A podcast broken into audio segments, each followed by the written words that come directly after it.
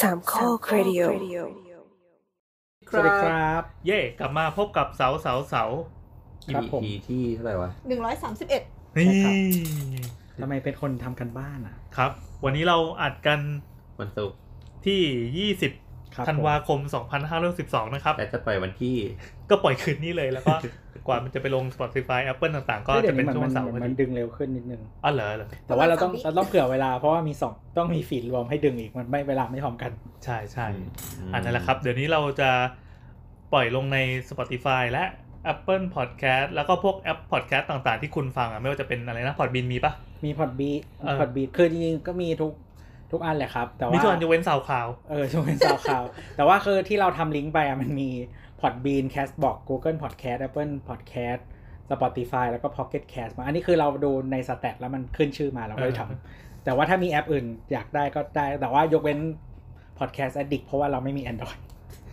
โอ้ก็แสดงว่าทั้งหมดนี้เป็นความมันของตัวนะ ใช่ ตัวขยัน ไม่แล้วพอดแคสต์ดิมันไม่มีเว็บด้วยเว้ยคือแบบแอปอื่นอ่ะมันมีเว็บก็คือเราเราสามารถหาลิงก์จากเว็บได้ แม้มันจะไม่มีบน iPhone ก็ตาม เออเออเออเออเดี๋ยวว่างๆเราค่อยมานั่งคุยกันเรื่องการการดิสติบิวหรือการทำอะไรต่าง จริง ๆ ๆ ก อัน ว่า นี้เป็น จะ เรื่องที่คนแบบอยากรู้เยอะนะ เออมีคนอยากรู้เยอะคือมีคนอยากทำพอดแคสต์เยอะเว้ย เขา แต่ ไม่ คน รู้ ฟัง อะ เว้ยมัน ไม่มีคนฟังเพิ่มขึ้นเลยทุกคนกลายเป็นคนทำหมดแล้วมันก็ฟังกันเอง เออดูเป็นวงการที่ฮากันในกะลาไงไม่รู้อ่ะนั่นแหละครับ อย่างของเราเนี่ยอยู่ในช่องสามโคกเรดิโอนะก็ตอนนี้เราทำฟีดรวมทุกรายการมาแล้วเรียกว่าเป็นมาสเตอร์ฟีดละกัน ครับ ขอให้ไปไปค้นในแอปพอดแคสต์ที่คุณใช้อยู่อะแล้วก็ค้นคำว่า แก้บ้ สาม คุณ ค้นคำว่าสามโคกเรดิโอเลยเออมันจะมีชื่อพอดแคสต์ว่าสามโคกเรดิโอแล้วมันก็เป็นรายการทุกรายการจากเครือของเราเผื่อคุณจะได้ลองฟังรายการอื่นๆ นอกจากรายการเราซึ่งดังแล้ว ย่า โอ้โห ปากดีที่ไหน ขิงดังสุดในช่องนะครับตอนนี้ เวลาพูดอะไรเป็น relative มันจะจริงเสมอ มีตัวเทียบปุ๊บจริงเลย โอเค สวัสดีนี่แอน น้ำค่ะ ตัวครับ โบอสครับ ครับ วันนี้เรากลับมาใน EP ช่างเถอะกันอีกครั้งหนึ่ง น่าจะเป็นช่างเถอะส่งท้ายปลายปี ใช่ 262 นะครับ ผม เท่านั้นยังไม่พอเรางดมาแล้ว 1 สัปดาห์ที่ผ่านมานู้นอ่ะ ครับ ทำให้กองคำถามเราพอกเป็นหางหมู วันนี้เรามีกี่คำถามครับ มีทั้งหมดสิบสองคำถาม 12คำถาม สาม เออ ตัวช่วย แต่วันนี้ไม่ธรรมดาเพราะว่าเรามาอัดกระจุกอยู่ด้วยกัน อ่ะฮะ คราวที่แล้วเราเคยอัดด้วยด้วยอีกเทคนิคหนึ่งใช่ป่ะที่ใช้อัดในดิสคอร์ดแล้วก็เอาโทรศัพท์มากว่าจะมารวมฟงรวมไฟล์ ครับ ที่ทุกคนบอกว่าเสียงดีมาก เสียงดีมากแต่คนตัดไม่งเหนื่อยชิบหาย คราวนี้เราก็เลยมานั่งรวมกัน วันนี้มาอัดที่บ้านตัว เย่เราเรามาเล่น แต่จริง ๆ แบบนั้นมันคือคนจะเสียงดีกว่าเราอัดรวมป่ะเพราะว่าทุกคน ใช่ ใช้ไมค์ตัวเองแล้วก็ปรับ ใช่ เสียงของตัวเองได้หมด ใช่แล้ว อืม แล้วก็ตัดไอ้พวกเสียงเกินเสียงอะไรแบบหันไปเลยหันไปหาวฮัทชิวอะไรเงี้ยออกหมดเลย เออ ไม่มีน้ำตักน้ำแข็งอะไรเงี้ย เออ เย่ แต่ถามว่าเหนื่อยไหมเหนื่อยเราก็เลยมานั่งรวมตัวกันที่นี่แล้วก็มีเต้าหวยนมสดอะไรนี่นั่งกิน ใช่ เราต้องขอบคุณสปอนเซอร์ก่อน อ่ะ ครับผมก็จริงๆเขาโดเนทมาตั้งนานแล้วคุณแม็กอะ ใช่ใช่เขาโดนเหนื่อยมาตั้งนานแล้วเราก็ต้องต้องต้องกล่าวสดุดีเขาทุกครั้ง ครับผมครับผมก็ขอบคุณคุณแม็กนะฮะที่ สาวสาวใบแม็ก ส่ง ที่ที่ให้กำลังใจพวกเรานะฮะ ครับ น้ำทำไอเขาเรียกอะไรสปอร์ตให้คุณแม็ก หน่อยดิเซาเซาเซาบายคุณแม็กอะไรเงี้ย เฮ้ย แต่เสียงสามโคกมันไม่ใช่น้ำนะ มีคนถามว่าน้ำเปล่า อ๋อ ไม่ใช่ไม่ใช่ ไม่ใช่นะ ไม่ใช่ โคตรฉีกคาแรคเตอร์เลย ไม่มีคำถามอันแรกทำไมไม่เรียกห้องของตัวว่าห้องเชือดบ้างอะ มันไม่ให้บรรยากาศห้องเชือด ทำไม นี่ ทุกคน ทำไมห้องโบสเป็นห้อง ต้อง เชื่อด เชื่อด ทำไมอะ ที่ไม่น่าจะเชื่อดเพราะแม่งแอร์พัง คือแบบร้อนหมดอารมณ์แล้ว เออ ผมขอเรียกร้องความยุติธรรมให้ผมได้ปะ คือห้องตัวมันไม่ให้อารมณ์นั้นจริง ๆอะเปิดเปิดประตูปุ๊บแอร์เย็นสักพักหนึ่งเทคโนโลยีมันรอบตัวไปหมดเลยมันสนุกอะ เออ ไม่คือห้องกูแบบมี intention เหมือนว่าความจุดประสงค์หลักคือพาเข้ามาเชื่อดเงี้ยเหรอ ใช่นะ เออจริง บ้า ไม่จริงก็เถียงได้นะ ไม่จริง อ่ะตอนนี้เราก็ มี คือ ทิ้งเสียง เราก็เวียนไปอัดกันเรื่อยๆนะตั้งแต่สมัยเนตเต้เราไปอัดห้องแนท ครับผม จะ ก็จริงๆมันเป็นสถานที่ประจำ บ้านแนบ บ้านแนบ บ้านบ้าน ใช่ห้อง เจอคุณพ่อคุณ แม่ แม่ เอ๊ะ ณตอนนี้เหลืออยู่แค่ห้องเดียวที่ไม่เคยไปคือห้องน้ น้ำ ๆ ไม่ให้ไป ำห้องน้ ห้องน้ำเสียงจะก้องๆหน่อย เออ ไม่ใช่ ำมีเสียงกดชะโครกอ่ะช่างแม่งแล้วกันมาครับ วันนี้เรามาเข้าประเด็นคำถามช่างเถอะ 12 ข้อเฮ้ยเราเราต้องตัดใส่เพลงตรงนี้ใช่ไหม ครับ เออโอเคครับ ตัดเข้าเพลง ช่างเธอะ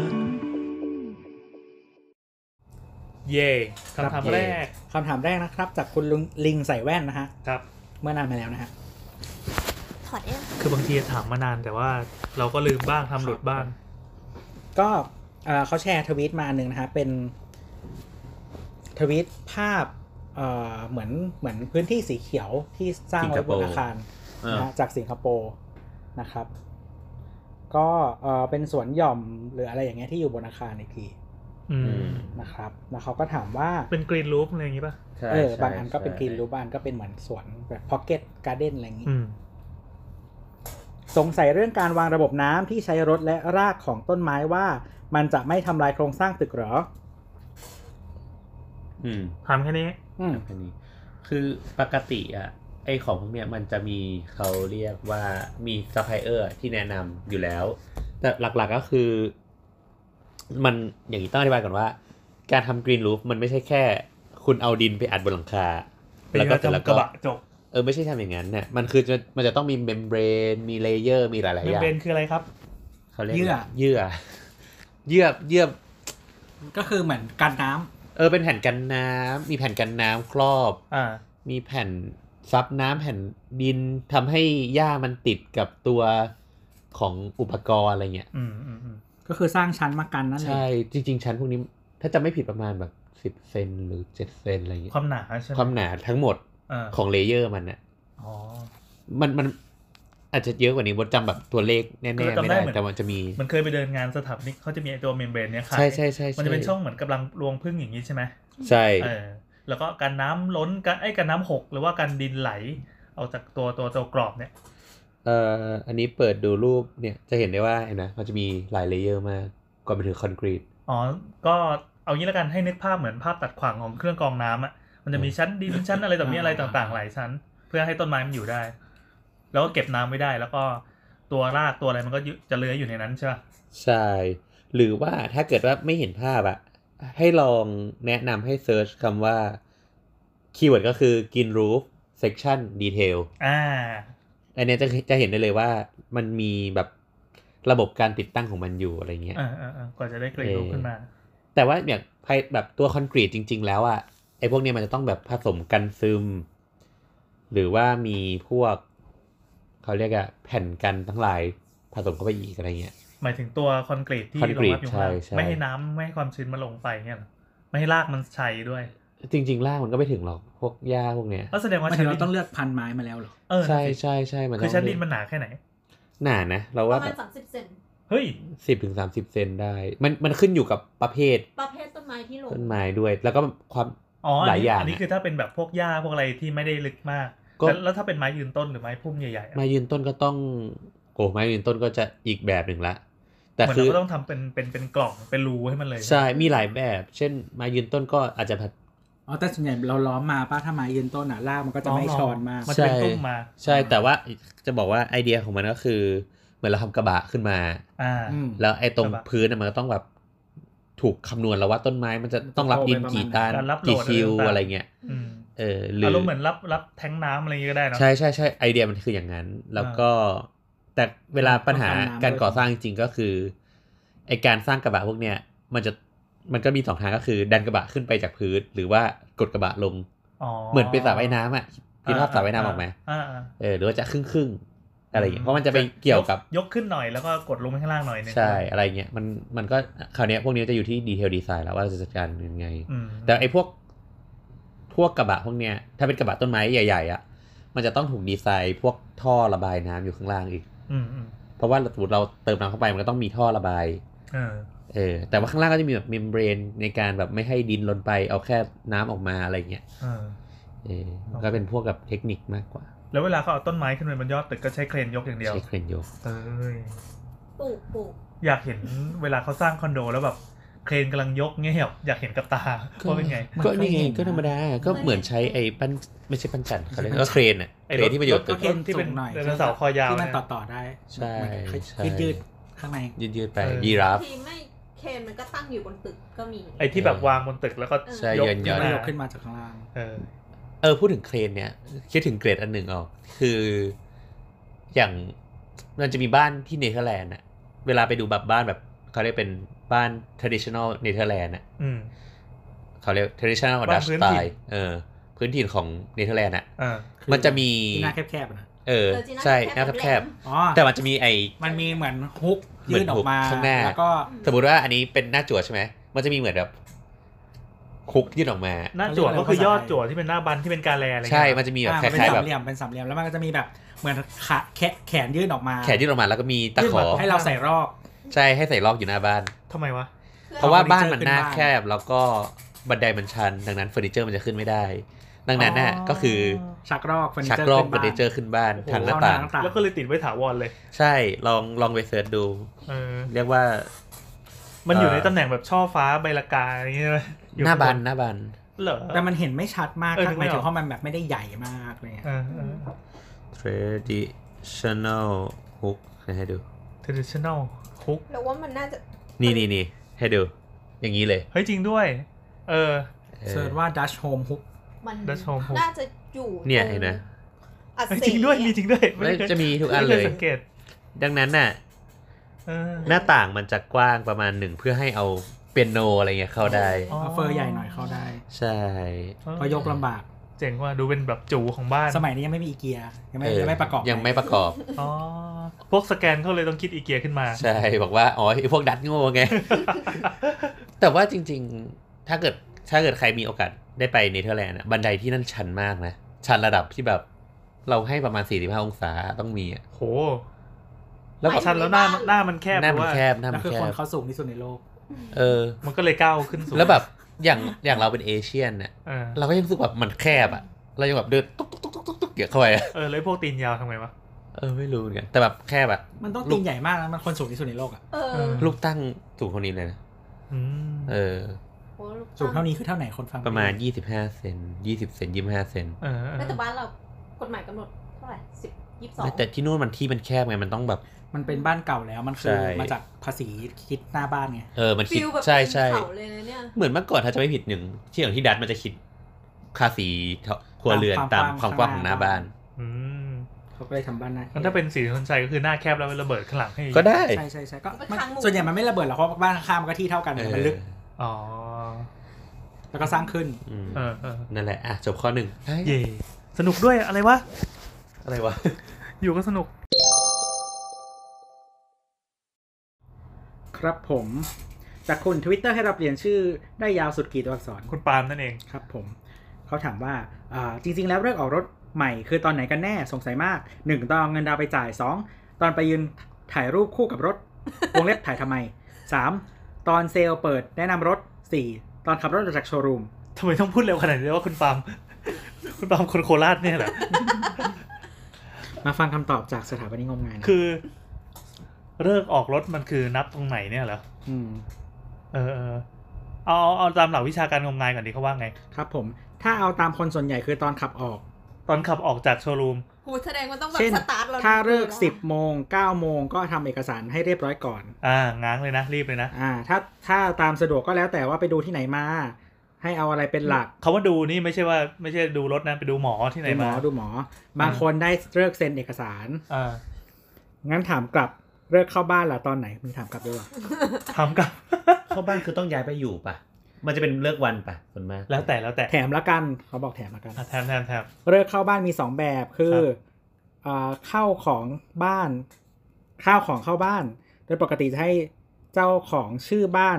เปิดเข้าบ้านตามเลิกษ์ อ่า ถ้าพิธีพุธก็เอาพระเข้าเวลานั้นสองคือเลิกนอนบ้าน เลิกนอนบ้าน บางบ้านเข้าบ้านใหม่ต้องนอนคืนนึงแล้วค่อยมานอนอีกทีหลัง ถือว่าเปิดซิงแล้ว อื อืม ม เปิดซิงค์บ้านอย่างเงี้ย ไม่ก็คือเหมือนหาเลิกใช่ไหม แล้วก็มานอนก่อนหนึ่งคืน แล้วก็ อืม คือจะขนของไม่สะดวกไง อืม ก็กลับไปอยู่บ้านเดิมก่อน อ่าเรื่องเรื่องให้คนไปอยู่บ้านโดยที่บ้านบ้านไม่พร้อมเนี่ยเคยได้ยิน อืม แต่เราเคยมีอีกตำราหนึ่งน่าจะเป็นแบบบ้านหลังเก่าสมัยอยู่กรุงเทพอ่ะคือเขาให้เอาไฟเข้ามา ไฟ ไม่แน่ใจว่าเป็นตำราจีนหรืออะไรไฟนี่แหละก็คือเตาแก๊สหรืออะไรเนี้ย อืม วันที่เริ่มจุดแก๊สอะคือบ้านนั้นนะเริ่มมีชีวิต พลังหยาง น่าจะจีนเนาะ เออน่า ไฟ จะจีน อะพลัง น่จะจีน หยาง ดูแล้วเออแบบเจ๋งดี เราเคยมานอน แล้วก็มีใบไม้แล้วก็ไม่รู้ว่า มีใบอะไรบ้างไม่รู้ว่าแม่เอามา ต้องมีใบมาด้วย ก็เป็นใบไม้คือมันเป็นแบบใส่พานมา เออ แล้วแต่ไม่รู้มีใบอะไรบ้าง เออ แล้วก็มีครกคคร ร ก ก อืม ครกหินนะนะ เออ มันเป็นไอ้นี่ป่ะสัญลักษณ์ของการทำครัวทำอะไรเงี้ย เออ อะไรประมาณนั้นน่ะ ก็ไม่รู้เหมือนกันอ่ะ ว่าบ้านเราไม่มีเลยอย่างเงี้ย ม ก็ไม่รู้เรื่องเหมือนกัน รถยนต์ก็เหมือนกันรถยนต์ก็ อย่างคันที่ใช้อยู่ก็คือขับไปแล้วก็เข้าไปปั๊บแล้วก็เอาออกได้เลยใช่ไหมครับเขาเขาก็งงงๆอึ้งๆนิดนึงว่าแบบเหมือนเหมือ ดู น เรื่อ เขา ง จะ มาหรือเปล่า เหมือนเขาจะแนะนำอะไรบางอย่างแต่เราแบบแบบอันนี้เสร็จแล้วใช่ไหมครับ เอกสารแบบกำลังจะขับออกอะเหมือนเขาจะอ่ะเดี๋ยวก่อนพี่แบบ เรายังไม่ได้ถ่ายรูปหรือยังไม่ได้ทำอะไรอย่างเงี้ย เออ มันต้องทำอะไรก่อนหรือเปล่าครับก็เออเออก็ตามสบายครับ ก็ถ่ายรูปทีหนึ่งแล้วก็ออกได้เลย รถนี่ แต่พี่ไม่มีพิธีการเจิมเจิมนู่นนี่นั่น โน ใช่ไหม โนไม่มีเลย อ๋อ คันเก่า คันเก่าที่โอ้สิบกว่าปีมาละ คันนั้นเป็นวีออสสีแดง เอ๊ะหรือว่าสีขาวไม่รู้จำไม่ได้ละแต่คือ คือตอนนั้น อ๋อ คือเราอ่ะ ตอนนั้นเป็นทหารเกณฑ์อยู่ แล้วเมียก็ไปเปิด ไปไปไปซื้อรถคันนี้มา เสร็จแล้วก็เอาไปเจิมไปอะไร คือแม่ยายเขาเป็นคนที่แบบ อ่า สายสายมูเต็มที่ ครับ สายมูเต็มที่ไง เขาก็เลยพาไปเจิมไปอะไรแบบที่วัดดังที่จังหวัดนครปฐม จะมีแบบราหูอะไรเงี้ย ที่แบบโหเขาขึ้นชื่อด้านอะไรอย่างนี้มาก ก็พอเจิมเสร็จปั๊บ ขับออกมาแล้วก็ชนต้นกล้วยที่วัดนั่นแหละ รถแม่งบุบตูดบุบ ก็เขาก็ถ้าเขาพูดไปพูดว่าฟาดเคราะห์ชนแค่ต้นกล้วย ใช่ เขาพูดอย่างนี้เลย ดีไม่ใช่ต้นไม้แบบไอ้นี่ด้วย มงคล อืม โคตรเท่ ไม่งั้นนะขับชนคนไปแล้ว หรือไม่ก็ อืม เกิดอุบัติเหตุใหญ่ไป หรือแล้ว ไม่งั้นชนต้นไม้ที่มันแข็ง เออ แล้วดูนี่คือขับไปนครปฐมเพื่อไปชนรถต้นกล้วยกลับ ครั มา บผม แล้วรถเป็นไรมาก กรุงเทพก็มีก ก็ ล้วย ตุบบุบ นะ ตุบบุบอะไรอย่างนี้ เอาน้ำร้อนราด เออ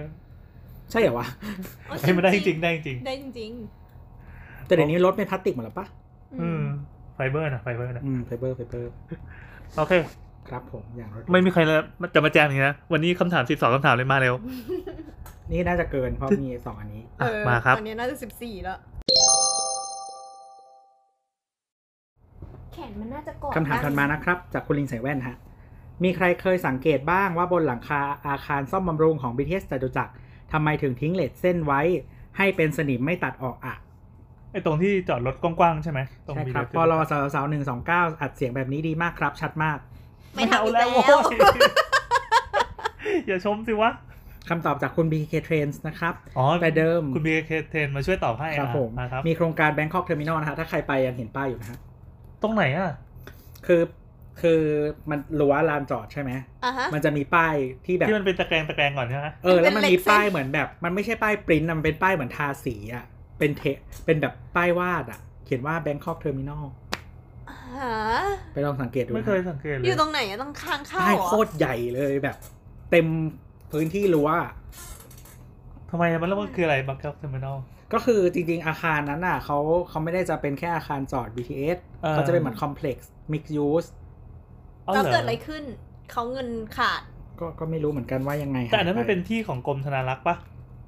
น่าจะนะ เห็นว่าบอกว่าเป็นการอะไรสักอย่างของกรมธนารักษ์นี่ เขา เออ ตีกันเหรอ ไม่รู้เราไม่รู้ นั่นแหละก็ก็หายไปครับ Bangkok Terminal แต่ตอนนี้ก็ไม่มีใครพูดถึงเลย หรือว่าเขาเปลี่ยนเขาเปลี่ยนโครงการเป็นโปรเจกต์อย่างอื่น ก็ เป็น มี โปร ค เจ น กต์ที่จอดรถ มีคนพูดว่ามันอาจจะกลับมา นี่ไง อ่าก รมธนารักษ์เตรียมพัฒนาที่ดินหมอชิด อ่า เก่า Bangkok Terminal ว้าว รับสัมปทานค่าฐานราก 3 ปีที่แล้วนะฮะข่าว ข่าวสามปีที่แล้ว ครับ ฐาน ผม แรกโอ้โห จะสร้างใหม่ต้องเช็คใหม่ น่าจะต้องน่าจะต้องคือจริง ๆ พื้นที่คือ ถ้าใครผ่านไปก็คือ มันเป็นลานจอดรถกว้าง อือฮึ ๆแล้วก็มีอาคารที่เป็นกล่องสำหรับจอดรถไฟ อ่า อ่าเป็นเป็นดีโปของของเอ่อ BTS เออ ทั้งจริงๆทั้งหมดเลย ทั้งระบบเลย อยู่ที่นี่ เออ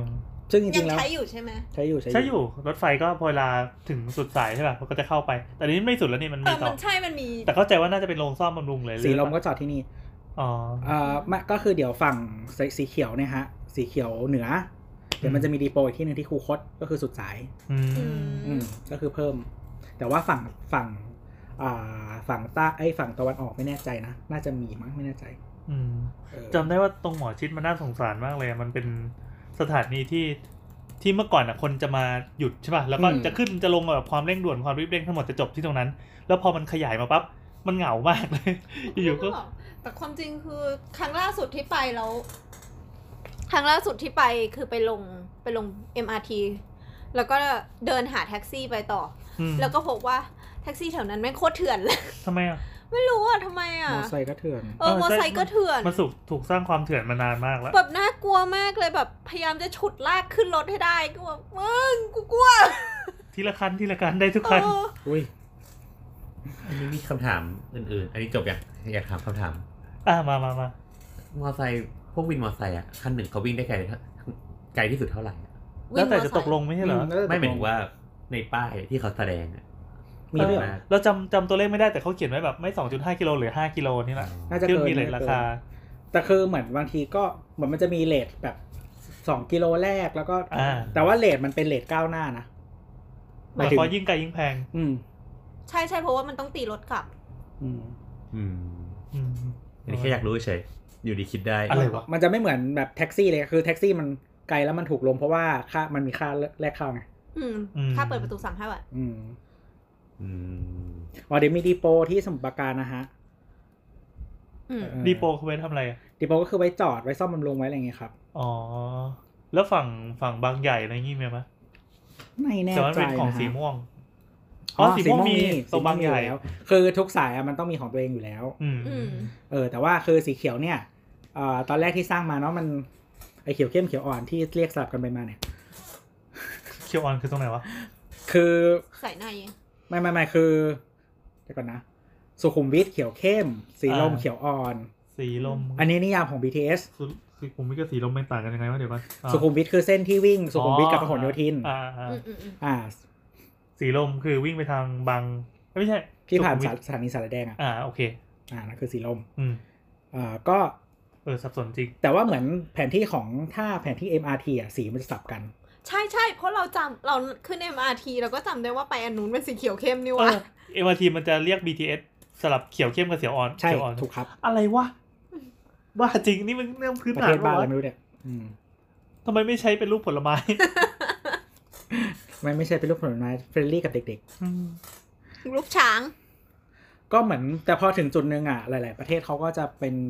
เป็นเลขแบบที่ปารีสเป็นเลข อืม เอ่อส่วนที่ที่อังกฤษจะเป็นแบบจูบิลี่ไลน์ โอ้โห ใช่ ที่ลอนดอนจูบิลี่ไลน์ เยอะอังกฤษอะแบบจำไม่ได้ แต่เขาก็มีสีคู่กันแต่เขาไม่ได้เลขสีเขาเลือกเป็นชื่อ ซึ่งของไทยก็มี ใช่ ชื่อครบนะฮะ อ๋อ ชื่ออะไรนะรัชดาอะไรนั่นวะ อ่าก็ ชื่อไทยมันเรียกยาก สีเอ่อสีน้ำเงินก็คือ เฉลิมรัชมงคล เออ โอ้ตาย สีม่วงคือฉลองรัชธรรม โอ้ครับครับ เอ่อสีเขียวรู้สึกจะชื่อเฉลิมพระเกียรติหกรอบสายหนึ่งก็คือสุขุมวิทกับสายสอง เออ ก็คือสีลมมั้ง เอาเข้าไป คิดดูว่าคุณเป็นคนญี่ปุ่นที่พยายามจะมา ขอโทษนะคะ สายรัช ฉลองรัชธรรม บ้านคุณตัวบ้านคุณตัวขึ้นสายอะไรครับ ชช เฉลิมพระเกียรติหกรอบสายหนึ่ง โอเคครับ กลับเลยคนญี่ปุ่น พูด บินกลับเลย ถึงพูดถึงสายรถไฟ รู้ใช่ไหมว่าสายรถไฟในรถในอังกฤษอะคนที่ดีไซน์คือเป็นแบบวิศวกรไฟฟ้า ทำไมอะ แล้วมันเกี่ยวอะไรกับบ้านเราเมื่อกี้ ไม่ก็แค่จะบอกว่าสายแบบการวางผัง แผนที่ แผนที่อะ อ๋อ เป็นวิศวกรไฟฟ้า แผนที่ คือเหมือนวางวางโครงวางเครือข่ายด้วยวิศวกร ไม่ไม่เหมือนว่าทำแผนที่ดีไซน์แผนที่อะ หรือคนดีไซน์แผนที่ของอันเดอร์กราวอ่ะ เป็นวิศวกรไฟฟ้า คนดีไซน์ตัวกราฟิกตัวนี้ใช่ไหม ใช่ อ๋ออืม ซึ่งแผนที่อ่ะมันไม่จริงหมายถึงว่า อืม มันไม่ได้ลงกับสเกลจริง ใช่ ใช่ อืมแต่มันเป็นการสร้างสร้างมิติความการรับรู้ ทำให้เข้าใจ ของมือง ว่ามันเชื่อมต่อกันยังไง เออ ใช่แล้วก็ ทำให้เราเข้าใจว่าเมืองมันหน้าตาเป็นอย่างนี้ อืมแล้วคือเหมือนเคยดูสารคดีน่าจะวอล์กหรืออะไรจำจำช่องไม่ได้เหมือนเขาลองเทียบไปที่นิวยอร์กอะ อืม อ่านิวยอร์กตอนนี้คือเป็นเมืองที่มีสถานีรถไฟแมสซันทริกเยอะที่สุดในโลกนะครับ อืม แต่ก็ไม่แน่ใจถ้าเทียบกับโตคือโตเกียวอ่ะมันไม่เยอะเพราะว่ามันมีหลายระบบเหมือนบ้านเรา อืม ก็ไม่รู้ว่านับรวมแล้วมันน่าจะเยอะกว่านิวยอร์กแหละแต่ปกติเขานับนิวยอร์กเยอะสุดเพราะมันเป็นระบบเดียว ทีนี้ที่ที่นิวยอร์กเนี่ยเหมือนใช้แผนที่แบบเดียวกับที่ลอนดอนไม่ได้ หมายความว่าใช้ใช้เป็นแบบวาดกราฟิกขึ้นมา ใช่เขาใช้แผนที่จริง อ๋อ ลงสเกลจริง อืม เพราะเมืองมันเป็นสเกลปะ เออเขาบอกว่าเหมือนเป็นความเคยชินของคน เหมือนแบบ เหมือนคนอ่ะ ลักษณะการใช้รถไฟของที่นิวยอร์กอ่ะเหมือนเวลาคนเขาอิงเขาไม่ได้อิงสถานีเขาอิงกับสถานที่จริง เขาจะอินแบบ อืม นอตบอลเซาบอลเวสบอลอีสบอลนี่ปะ ไม่แน่ใจว่ะ แต่ว่าเหมือนเขาเขาอธิบายประมาณเนี้ยทำให้เหมือนแบบ พอเราใช้ถ้าทำแผนที่แบบที่ลอนดอนปุ๊บอะคนดูแผนที่แล้วงง อืม เพราะว่าเขาไม่ได้ยึด คือคนไม่ได้ memorize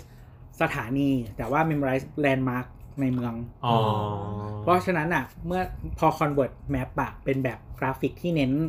อ่าสถานีคนมาเลยงง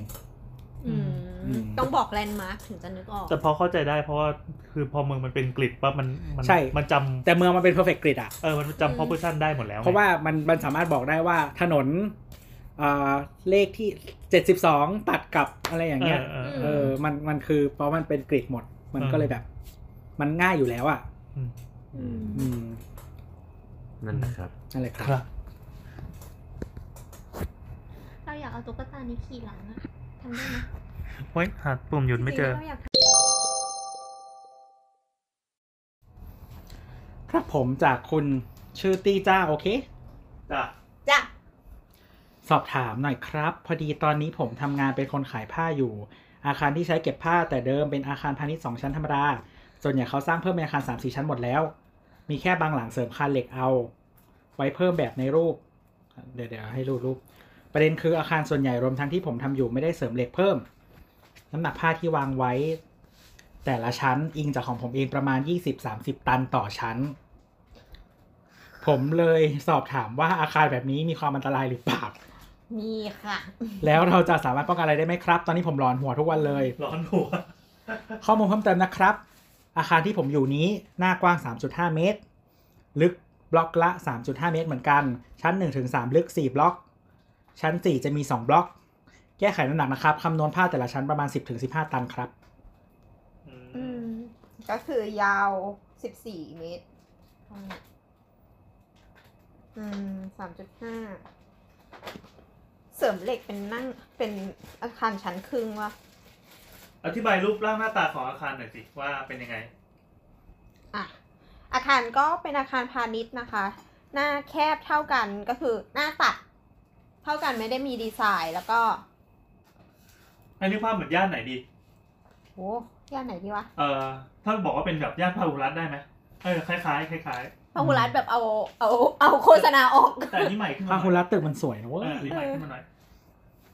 แล้วไงแล้วไงคือ คือเขาจะเป็นโกดังสำหรับใส่ผ้า อือหือ เดี๋ยวขอไฟเสียงเราไกลไปหน่อยไปเดินเทน้ำเต้าหู้อยู่ไหนไหนไหนข อัน อ นี้ ดูด้วย ทำเลส่วนใหญ่ อ๋อ อืม ก็เป็นอาคารพาณิชย์ที่จะว่าไปก็ไม่เก่ามาก เหมือนอยู่ใน อืม ตลาดอย่างเงี้ย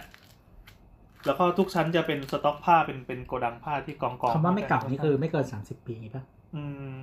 อาจจะว่าอย่างนั้นก็ได้ อย่างงี้ อายุไม่เกินสามสิบปี เราว่าเราว่าอยู่ในเรทแบบยี่สิบ20 ปีอะไรอย่างนี้ด้วยซ้ อืม ำอ่ะแล้วก็ถามว่าอะไรนะ ว่ามันจะโอเคไหมมันจะอันตรายไหมตอบอันตได้ราย เลย ไหม ว่า ตอบได้เลยว่าอันตราย คือคนข้างๆเขาตอบไปแล้ว ใช่ ใช่ครับ เขาตอบกันไปแล้ว คือจริง ๆ พวกอาคารพวกเนี้ยมันจะมี คือมันเป็นสอง รียกว่า ชั้น เออ คนเขาต่อเป็นสามถึงสี่ชั้น อ่า อ่ะอธิบายงานงาน อาจจะมีเสริมคานเหล็กเอา อ่า อ่ะอธิบายก่อนว่าพอดีตอนเนี้ยมีโปรเจกต์หนึ่งที่กำลังทำอยู่ก็คือ พูดได้เหรอ เดี๋ยว คร่าวๆ เอา ค อัน ร่าว นี้ก่อนไหม พูด เอาอันนี้ก่อนไหม ๆไม่ไม่เราว่าเป็นกรณีใกล้เคียง เกี่ยวกัน เออเป็นเนี่ยที่พักอาศัยเหมือนกันเหมือนว่าพี่ว่า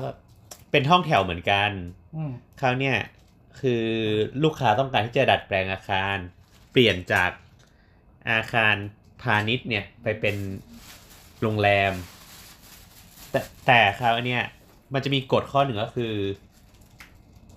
อาคาร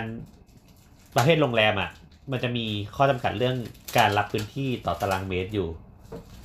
ซึ่งไอพวกอาคารพาณิชย์พวกเนี้ยมันอาจจะมีการรับพื้นที่ อาจจะร้อยห้าสิบถึงสองร้อยอะไรเงี้ย แต่ในโรงแรมมันจะต้องรับได้เยอะกว่านี้ ต้องลองเช็คสแตนดาร์ดดูว่า ใช่ โดยปกติแล้วอาคารพาณิชย์หรือว่าอาคารอยู่อาศัยเนี่ยเขาทำไว้รองรับโหลดแค่ไหน คืออย่างนี้อาคารทั่วไปตามทฤษฎีคืออาคารทั่วไปจะมี 2 แรงที่ต้องรับ ครับ ก็คือสิ่งที่เรียกว่าเรียกว่า dead load กับ life load อืม อืม dead load ก็คือ อาคารมันรับน้ำหนักของตัวมันเอง หนึ่ง กับเฟอร์นิเจอร์ปะ อ่ากับเฟอร์นิเจอร์ กับ furniture ที่ กับ มัน ของที่ไม่เคลื่อนที่ อ่าที่มันย่องอยู่นิ่ง อ่าเช่นสมมุติว่าเอ่อสมมติบอกว่ารับได้ตารางเมตรละ200 กิโลกรัม ๆอ่า ตีไปเลยนะวาดวาดร้อย อ่ะ ร้อยเซนคูณร้อยเซน อ่ะ ในเนี้ย แล้วก็ คืออัดได้สองร้อยโหล สองร้อยโหล เอาไปวางไว้ อ่าสมมติว่า dead load มันคิดไปละรับเท่านี้ รวมถึงตัวอาคารเองด้วย ใช่ อ่า รับคอนกรีตรับอะไรละ อืมรับเตียงด้วยอ่ะ อ่ารับเตียงด้วยอันเนี้ยเฟอร์นิเจอร์คือ dead load อ่า ปุ๊บพอมีคนมาใช้เนี่ยมันจะมีสิ่งที่เรียกว่าไลฟ์โหลดเข้ามาช่วย อ่า ดัง คือ นั้ มัน นมีการกระเพื่อมกัน ใช่นู่นนี่ สะ นั่น เทือน อะไร ข เงี้ ยั ย นเขย่า เออดังดังนั้นมัน เราต้องเขย่าจริงไหมหรอ ดังนั้นเนี่ย อาคารพวกเนี่ยมันก็จะมีเนี่ยถ้าเกิดมันมีเด d โหลดจำกัดเนี่ยการใส่อะไรบางอย่างที่มันเกินเด d โหลดเนี่ยมันก็มีสิทธิ์ที่อันตรายต่อโครงสร้าง อืมอืมอืม โอเค เอ่อกรณีเบาสุดก็คือของมันหนักมันไปกดคาน สมมตินะ มันไปกดคานคานก็ถ่ายน้ำหนักออกเสาใช่ไหม คานกระจายน้ำหนักลงเสา อ่า อ่ะ แต่ว่าถ้าเกิดมันหนักเกินไปอ่ะ มันก็จะไปกดทำให้ผนังมันร้าวข้างล่างเอาเอาแค่นี้เอาสมมติมีพื้นนะ อ่ะมี พื้น พื้น มีคาน มีคานรอง สมมติว่าพื้น ใต้ มันปุ๊บไปที่คาน ถ้าพื้นมันมันกดลงไปที่คาน อ่ะแล้วคานเนี่ยมันก็จะถ่ายที่เสาใช่ไหมแต่บาง อ่า ทีมันถ่ายไม่ไม่พออ อ่า มันก็จะไปกดผนัง มันไปโดนอะไรกดปั๊บมันก็กดหมดแหละ เออมันก็กดผนัง อ่า ผนังก็จะร้าว อ๋อแล้วก็สังเกตได้จากรอยร้าวที่ผนัง อ่ะผนังร้าวเนี่ย ยังจริงๆก็ก็พอโอเค เขาเขาบอกว่าผนังร้าวมันเป็นมันเป็นทรายได้เป็นสัญญาณเตือนได้ ใช่แต่ยังไม่อันตรายเท่ากับคานร้าว อ่า ถ้าคานร้าวนี่คือย้ายออกเลย อืมอืมอืมอืมอืม เออ ประมาณนี้ มัน ก็ เห ล มื อ อง น ดู เหมือนเราขู่เนาะ ไม่แต่จริงคานร้าวอันตรายจริง ให้มองว่าอันตรายจริงๆครับ เพราะว่ามันเป็นการต่อเติมอาคารที่ไม่ได้ไม่ได้เอ่อตรงตามวัตถุประสงค์ อืม ของตัวอาคารที่มันถูกสร้างขึ้นมา คืออย่างที่บอกว่าการเสริมเหล็กใต้พื้นน่ะก็คือแค่ช่วยการกระจายน้ำหนักเฉย อืม เออ ๆเออ แต่มัน แล้วก็ลงไป ไม่ได้ ที่เดิม การันตีว่าโครงสร้างมันจะรับได้ ซึ่งจริงๆอะ ล โครง ง ไป สร้าง ที่ชุดคานและเสาอันเดิม ใช่ ซึ่งบางทีอะโอเคเราอาจจะว่าเสา มันก็ถ่ายน้ำหนักลงพื้น แต่ใต้ใต้ลงไปใต้ดินน่ะก็จะมีสิ่งที่เรียกว่าตอหม้อฐานราก เสาเข็มอะไรอย่างเงี้ย เออซึ่งบางทีอ่ะฐานรากก็ไม่ได้ถูกดีไซน์เพื่อรับอาคารอย่างนี้ หรือว่า อ่า เสาก็อาจจะมีขนาดไม่พอที่จะรับน้ำหนักอย่างนี้ มีวิธีแก้แบบเซฟจริงๆไหมอ่ะสมมติไม่ไม่คุยเรื่องตังค์อะคุยเรื่องให้ ก็ เซฟ หลายอย่างเช่น เพิ่มเสา อ่า เคยเห็น ใช่ เคยเห็นที่จอดรถของโรงพยาบาลวิภาวดี ที่เขาเขาเอาเหล็กมาเสริมเลยยันลงยันพื้นเลย ใช่ก็คือเพิ่มเสาก็คือเพิ่มการกระจายน้ำหนักออกเฉย อืมต้องต้องลงตั้งแต่อ่าตั้งแต่ใต้พื้นลงถึง ๆลงไปถึงใต้ดินเลย อืม คือ ช่ ให้มันมาช่วยรับน้ำหนักลงไป ใช่ ใช่ใช่ ก็คือ เหมือนเพิ่มขา แล้วก็ เก้าอี้ ถ่าย ขึ้นมา ใช่ใช่ใช่ ข ประ อง มาณนั้น ของเราเคยเจอแบบที่เป็นอาคารพาณิชย์อะแล้วต่อเติมแล้วเพิ่มชั้นขึ้นมาก แต่ทีเนี้ยต่อหม้อมันไม่ได้ทำสำหรับเอ่อหลายชั้นขนาดนั้น อืม สิ่งที่ทำเพิ่มก็คือเพิ่มต่อหม้อเลย คือทำชุดโครงสร้างขึ้นอีกชุดหนึ่ง ขึ้น ข้าง มาให ใน ม่ เออ เสียบเข้าไปข้างในเลย ใช่ซึ่งมันทำให้พื้นที่ใช้งานน้อยล ล ง งลง อ่า เออ ก็ต้องแลก ใช่ มัน แต่แต่โดยรวมมันได้ขึ้นเพราะก็ได้เพิ่มเพราะมันได้ข้างบน ใช่ได้ เออ ดี แต่ว่าการต่อข้างบนมันก็ต้องไปเช็คกฎหมายอีกทีว่าผิดกฎหมายหรือเปล่า ใช่ใช่ เออ ซึ่งซึ่งอันนี้เรา กร เตือน ณีนี้มันน่าจะ เตือนอีกอย่างหนึ่งก็คื หรือ อเปล่า ความที่มันเป็นอาคารพาณิชย์อะมันคือการแชร์โครงสร้างร่วมกัน เออเออ คู่ เอ หา อ ข้าง โอ้อ่าอ่าอ่า ๆยิ่ง เฮ้ย คู่ ทำไม หา น้ำแบบดูมีความรู้วะ เอ้า อ่าอ่า จะพูดตั้งนานละคูหาข้างๆอ่ะ มีการต่อเติมเพิ่มขึ้นมาบางทีอ่ะมันคือการดึงลังกับตัวตัวที่เป็นคูหาของเราไง เพราะอันนี้คานมันก็เป็นเส้นเดียวกัน ยาวตลอด ใช่ ตีเป็นเฟรม ใช่ แล้วอย่างหนึ่งมันก็นะ ตอนที่เขาก่อ จั ส บ ร้าง มือพังไปด้วยกัน เออแบบเจาะๆอะไรเนี่ยมันก็สั่นสะเทือน เออ เหมือนสกอตจำหมู เออ มันก็ทำให้โครงสร้าง เออเออเออเออจ าะสียหายได้ ริงๆ ใช้คำว่าสะกอตจัมหมูเนี่ยเห็นภาพ อืม อืม เออ นั่นแหละก็ต้องมันก็อันมีความอันตรายอยู่นะ อืมแล้วที่บอกว่าบางที่เสริมเหล็ก เราคิดว่าเขาคือการแก้ปัญหา คือเสริมเหล็กให้ลงไปที่ต่อหม้อเดิม หรืออาจจะอะไรประมาณเนี้ยห แล้ว จ เรา จะ ลอง ทำ ลอง ต่หม้ คิด เสริม ลองคิดว่าอาคารพาณิชย์อะแล้วดีตัวเองก็เสริมเหล็กเสริมคานขึ้นมา ซึ่งไปดึงคานของคนอื่นอะ อืม เออ มันเหมือนเราตอบให้เขาไม่สบายใจไม่รู้ ยังไงทางออกก็คือคุยกับวิศวกร อืม ดีที่สุด ให้วิศวกร ผม มาตรวจสอบ ใช่ใช่เขาจะมาเช็คโครงสร้างว่าไอ้ยอย่างนี้แบบรับสเตนไหวไหมอะไรอย่างนี้ อืม แต่น่ากลัวนะถ้าก็หนักนะไม่ใช่ไม่หนัก แต่เอาแต่ เออ แต่คืออาคารเก่าเราไม่เห็นสเปคอาคารปะ ใช่ ยิ่ง ใช่ ยิ่งอย่างเงี้ยน่ากลัว เอาจริงๆก็คืออย่างเราเนี่ยก็เพิ่งสร้างอาคารใหม่ขึ้นมา แล้วก็มีห้องห้องหนึ่งที่ไว้เป็นโกดังเก็บผ้าโดยเฉพาะเหมือนกันแบบเต็มเต็มๆล้นๆห้องเลย คือสกรเขาก็มาแบบนั่งกรูดทำแบบนี้ ก็คือแต่แต่อันนี้เหมือนเรารู้วัตถุประสงค์อยู่แล้ว ใช่ใช่ อย่างเช่นห้องเก็บหนังสืออย่างเงี้ย อ่าออกแบบไว้เพื่อการนี้ อ่าที่ที่หมายถึงว่าห้องพิเศษพวกเนี้ย เออ ที่มัน ชั้นหนังสือเต็มผนัง ถ้า อะไร เรา เงี้ย รู้วัตถุประสงค์แต่แรก เราก็จะออกแบบได้ถูก เออก็กลับไปที่เรื่องว่าการคำนวณเดทโหลดตั้งแต่แรก อืม ใช่ ไอ้พวกพวกผ้าหรือหนังสือมันจะเป็นเดทโหลดที่จะอยู่ไปตลอด อืมใช่ นั่นแหละ ก็ ขายของได้เอาของใหม่มา ก็เนี่ยมันก็มีหลายสิ่งที่ต้องคิดถึงแหละ บางทีการต่อเติมเราคิดว่าไม่เป็นไรไม่เป็นไรอะไรเงี้ย แต่แบบ มันไม่เป็นไรแบบนึง คือ คือเราอาจจะคิดว่าไม่เป็นไรมันแข็งแรง คือการเสริมเหล็กมันก็ไม่ได้แปลว่ามันแข็งแรงนึกว่า อ่าเสริมเหล็กไม่ได้แปลว่าจบ เสริมเหล็ก เออ พอหรือเปล่า เออ เสริมเหล็กอะไรยังไง ก็เหมือนที่ตอบไปตอนต้นว่ามันแค่ช่วยกระจายแรงเฉย จริง ๆ เราว่าเคสที่น่ากลัวที่สุดเท่าที่เคยเห็นนะก็คือที่โคราชเมื่อสักยี่สิบสามสิบปีก่อนอะ แค่นี้เขาก็นอนไม่หลับแล้ว ๆอ๋อที่ โคราชมาอีก ที่พังตึกพัง ที่โรงแรมพังอะ อื อืม เหมือน รอยัลไดมอนด์ปะ เออ เป็น น่า ชื่ออะไรแบบว่าไม่ใช่ไม่ใช่ เราจำไม่ได้ว่าสาเหตุมันคือเหมือน เรายังเป็นเส้นเลย นี่แหละมันเป็นอาคารที่ออกแบบ อ่า มาแล้ว แล้วเหมือน รอยัลพลาซ่า รอยัลพาซ่า เหมือนวิศวะเหมือนวิศวกรก็คำนวณมา สมมติว่าสองเท่าใช่ไหม อ่า อ่า ปกติเขาจะคำนวณความปลอดภัยไว้ สองเท่า ไว้สองเท่าอ่ะ อ่าแล้วเหมือนผู้รับเหมาอ่ะก็แอบดึงออกนิดหนึ่งไม่เป็นไร คือรู้สึกว่าสองเท่าเฮ้ยมันเซฟว่ะ ยังไง มันเซ ถ้า ฟ ขอเติมมาอีกนิดนึง อ่ะกูดึงออกนิดหนึ่ง ก็ยังได้อยู่ดี อ่ะดึงออกไปอาจจะเหลือสักหนึ่งจุดห้า อ่า โรงแรมไปเสริมข้างบนอีกชั้นหนึ่ง อ่า อาจ คือ จะ ต่อเติมชั้นขึ้นมา ถ้าจำไม่ผิดนะ อ่าอ่า ต่อเติมชั้นอีกนิดหนึ่ง 26 ปีโรงแรมโคราชถล่มช็อกโลกรอยัลพลาซ่าฝัง137 ชีวิต เออเนี่ยอ่ะเอา โอ้ยร้อย ไป สามสิบเจ็ด ไปลองอ่านดูปุ๊บ อืม เหมือนเขาดึงอ่ะเขาเสริมเข้าไปมันก็จะเหลือศูนย์จุดห้า อ่า แล้วก็มีต่อเติมไปเพิ่มแทงน้ำข้างบน อ่า ข้างบน เพราะมัน มัน เป็น มันมันจบที่ทางน้ำนี่แหละ ผับด้วย เออปั๊บเนี่ยก็เลยบุ้ม แล้วการเป็นผับนี่ไลฟ์โหลดมันน่า ไล กฟ์ลัว โหลด มา มั ก นเยอะ พวก กระ ค โด อน ด เสิร์ต เต้นเต้ คอน นเสิร์ตฮอลล์หรืออะไรต่างๆเนี่ยข้างล่างคือต้องคำนวณไลฟ์โหลดจริง ใช่ มี นี่ ผู้ แหละ อยู่ในอาคาร 400 คน ๆอืม เสียชีวิต 137 คู่ คน นี่คือผู้ชายอย่างงี้ ใช่มีผู้อยู่ โหสุดยอดสุดยอด นั่นแหละครับ ก็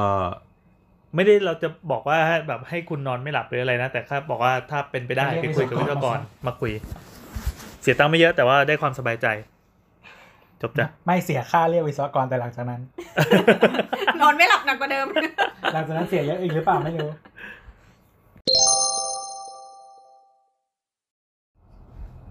คำถามจากคุณพัฟฟี่ครับ ขอฝากคำถามไว้ช่วงช่างเถอะหน่อยค่ะ อยากรู้ว่าทำไมบ้านฝรั่งถึงต้องเว้นช่องจากพื้นดิน แล้วค่อยปูพื้น ช่องที่เว้นก็ไม่ใหญ่พอที่จะลงไปทำอะไรได้ เห็นแต่จระเข้ลงไป มีจระเข้ด้วยเหรอ ฟลอริดาปะเนี่ย เออ น่าจะเป็นประเทศแถบนั้น ประโยชน์ของการทำแบบนี้คืออะไรคะ แล้วทำไมของไทยเทพื้นแบบเดียวกับดิน เลยไม่ทำแบบฝรั่งคะขอบคุณค่ะ จริง ๆ บ้านที่ไทยก็ไม่ได้เทพื้นระดับดิน อ่าเอยจะบอกว่าจริงๆแล้วไทยก็มี เราถามเขาว่าประเทศอะไรเขาก็บอกว่าฟลอริดา อ่าประเทศฟลอริ อ๋อ ดา งั้นมีความ คือการยกพื้นน่ะคือการหนีความชื้น เดี๋ยวอธิบายก่อนว่าภาพที่เขาแนบมาเนี่ย มันเป็นภาพที่เขาถ่ายลงไปชั้นใต้ดิน แล้วก็ความสูงมันก็อย่างที่บอกว่าเป็นระดับที่จระเข้ลงไปเลื้อยได้อะ อืม เหมือนเหมือนอย่างบ้านเราก็คือเหมือนวางเสาลอย อืม แต่ว่าถ้าเป็นปัจจุบันเนี่ยก็คือเราจะถมดินหรืออะไรก็แล้วแต่ แล้วก็เอ่อเหมือนเทคานคอดินใช่ป่ะแล้วก็ปูพื้นในในระดับดินนั้นเลย ซึ่งเอาจริงๆแล้วบ้านเราก็มีทำแบบฟลอริดาฟลอริดาเหมือนกัน คือเหมือนโครงสร้างเราไม่เห็นว่าเธอแบบนี้แต่แบบนี้มันเห็น เอ่อ ใช่ไหม ก็ใช่ก็ใช่ก็ด้วย แต่ก็บ้านเรามันจะมีหลายยุคไงถ้าเป็นยุคก่อนอะเราเออก็ทำบ้านยกพื้นเลย อืม เพราะเราไม่ได้ถมพื้นเรา อืม ก็มันก็มีเหตุผลที่แบบเด็กสถาปัตย์ปีหนึ่งจะได้เรียนกันอะอันนี้เรามีความรู้บ้างเราก็เลยตอบได้ เรามีความรู้แค่ปีหนึ่งคือ พอมันยกปั๊บมันก็กันพวกอ่ะแมลงพวกสัตว์เลื้อยคลานเลื้อยอะไรต่างๆ มากมายที่เขาว่ากันก็ยกขึ้นไว้ก่อนก็ดี แล้วไม่ต้องเสียเวลาไปปรับพื้นด้วย ข้างล่างก็ใช้ทำประโยชน์ได้ แต่ทีนี้ถ้าเป็นยุคหลังๆ เขาจะทำนิยมนิยมทำระดับบ้านที่เตี้ยลงมาเออไม่ว่าจะเป็นต่างจังหวัดหรืออะไรก็แล้วแต่ เราจำได้ว่าเคยไปภาคใต้เว้ยเราชอบบ้านภาคใต้มากที่แบบพอยกพื้นปั๊บมันจะเป็นแคร่ให้ขึ้นมานั่งให้มันอะไรเงี้ยภาคใต้งูมันเยอะไงเขาก็ยกแบบยกสูงแต่หลัง สู ๆอะ เท่าไหร่ประมาณเมตรห้าสิบ บางทีมีสูงกว่าด้วย โอ้ ถ้าแบบ เมตรห้าสิบไม่น่าพอ คือจริงๆการยกพื้นเนี่ยมันมันมีหลายสาเหตุนะอ่ะพี่แอนเล่าก่อนเลยครับ อ่ะก็คือแบบระดับถนนมันสูง แล้วพอลงไปสวนยางเนี่ยมันจะลาดลงไปเยอะเลย เขาก็ไอ เหมื ตั อ วน ไห บ้า ล่ น เข่าลงไป อ่าใช่คล้ายๆอย่างนั้น แต่ไม่ไม่ถึงกับไหลเขาคือมันมันกดลงไปต่ำกว่าระ แต่ ดับ มันเกิดจากการ ถนนเย ถมที่ใช่ไหมล่ะ อะคือเขาถมถนนขึ้นมาให้เป็นคัน ดังนั้นตัวบ้านอ่ะมันก็เลยจะต้องลอยขึ้นจากพื้นเพื่อให้ให้แบบเข้าจากถนนได้สบายๆคือหมายถึงเดินเข้าอะไรเงี้ยนะรถก็ไปจอดที่อื่นเอาเอ่อแต่หลังๆเนี่ยเราจะเห็นว่าเขาจะถมดินให้มันให้มันเสมอดินก็เป็นดินแบบดินแดงๆที่มันแน่นๆปลูกต้นไม้ไม่ได้อะเป็นเป็นหินหินๆอะนั่นแหละ เสร็จแล้วก็บ้านก็ไปปลูกเลย เราก็รู้สึกเสียดาย คือบ้านในยุคหลังๆ มันจะเป็นบ้านที่ที่เป็นเหล็กบ้าง เป็นเป็นกล่องกล่องๆอ่ะ า เออเป็นกล่องเหมือนเหมือนโรงอู่ซ่อมมอไซค์หรืออะไรเงี้ย อืมอืม เราก็จะเสียดายว่าเอ้ยสไตล์บ้านเมื่อก่อนแม่งแบบเท่มาก อืม ตอนนี้หายไป แต่ก็เอ่อบ้านบ้านที่เขาไม่ได้ไม่ได้จะถมพื้นก็ยังมีอยู่ก็คือ